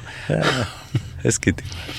No, takže ty příběhy jako byly hezké, ale taky omrzíš, člověk jezdí do jednoho, do jednoho místa, tak si ty hezké místa jednou objede, po druhé si objede ty, které poprvé nestihl, hmm. na potřetí už si říká, tak už by to chtělo někam jinam, ale protože je zase omezený těma pracovníma zkuskama, kde jsou, kde hmm. nejsou, tak už to takové není, ale to jsem to vynechal.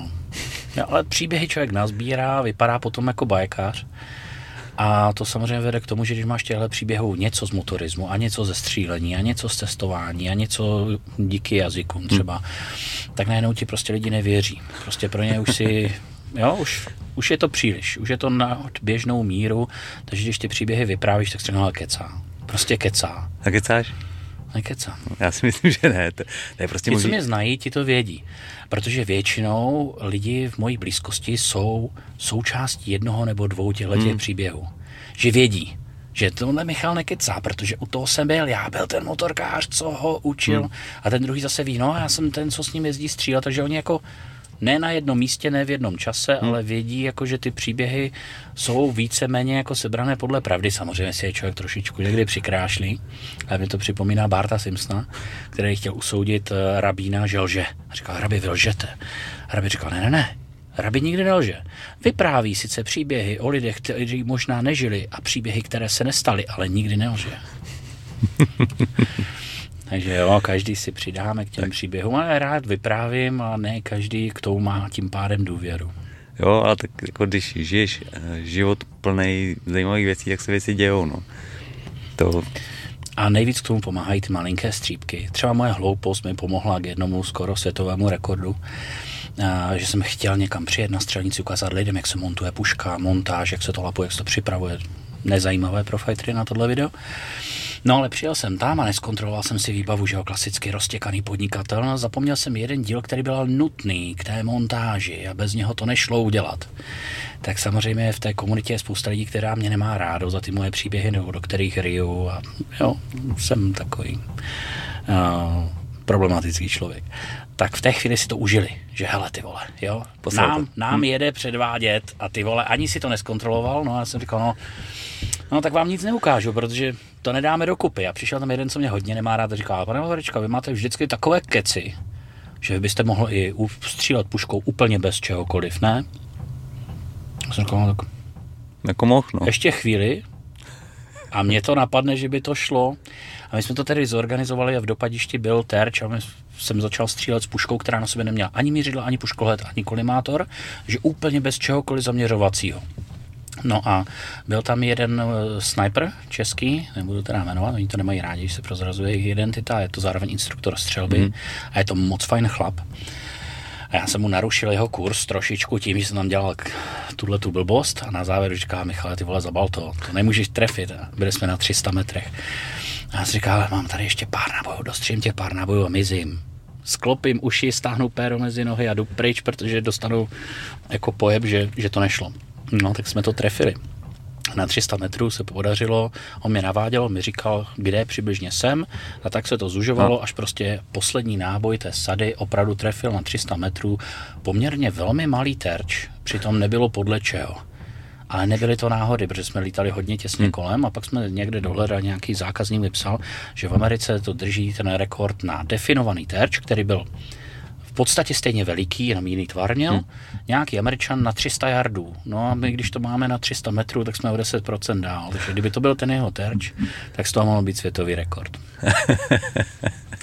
a je to další střípek, ale protože tam na tom kurzu bylo 30 lidí, tak já mám 30 svědků, že okay, se to stalo. Okay. Jo? A to je docela přísný, to je, tak se to je jako prostě na ten jako návyk, který máš z toho držení. Ne, ne, ne to je, já nevím moc, jak jsem to udělal. Já mám dohodu s tím nahoře. Je, jo. Já seru lidi a jsem tím známý, že prostě jsem taková jako povaha, že rád naštvu lidi, které nemám rád. No a v té chvíli vždycky pošlu myšlenku tam nahoru. Hele, když mi pomůžeš, víš, kolik lidí zase naserem. Když se to povede. A on se na to bude vařit s tebou. Jo? A on si tak nějak asi říká, jako hele, Vavrečka se snaží, tak mu tam jednu pošle. Víc ne, jednu. Jednu necháme, ať mu to cinkne. Hezky. No a, a zase na druhou stranu, je to jako kdyby ty, když jsi fighter, dobře, představ si, že jdeš do jiného sportu, že to nebude kickbox, nebude to hmm. box, nebude to muay thai, ale bude to nějaká jiná forma bojového sportu.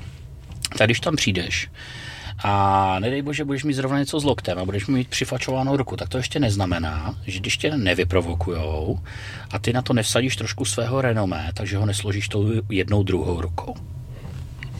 Může se stát. Může stát, jasně. Jo? A v té chvíli, když si věříš, tak je to první krok k tomu, aby se to stalo. A když do toho jdeš, tak ten druhý znervozní, co to je za maníka. Jo, a vlastně se přibližuješ po malinkých kručcích k tomu, že statisticky se ta šance zvětšuje a zvětšuje. To znamená, čím větší kokotinu si vymyslíš, tím větší je šance, že se to povede. To, tak to je přístup, ty vole, hezky. A, a takhle v podstatě já žiju, proto se do tolik lidí. Ale jako fakt, opravdu hmm. jako, čím větší blbost si vymyslíš, tak ty jako zhodnotíš, jde to vůbec nebo to nejde.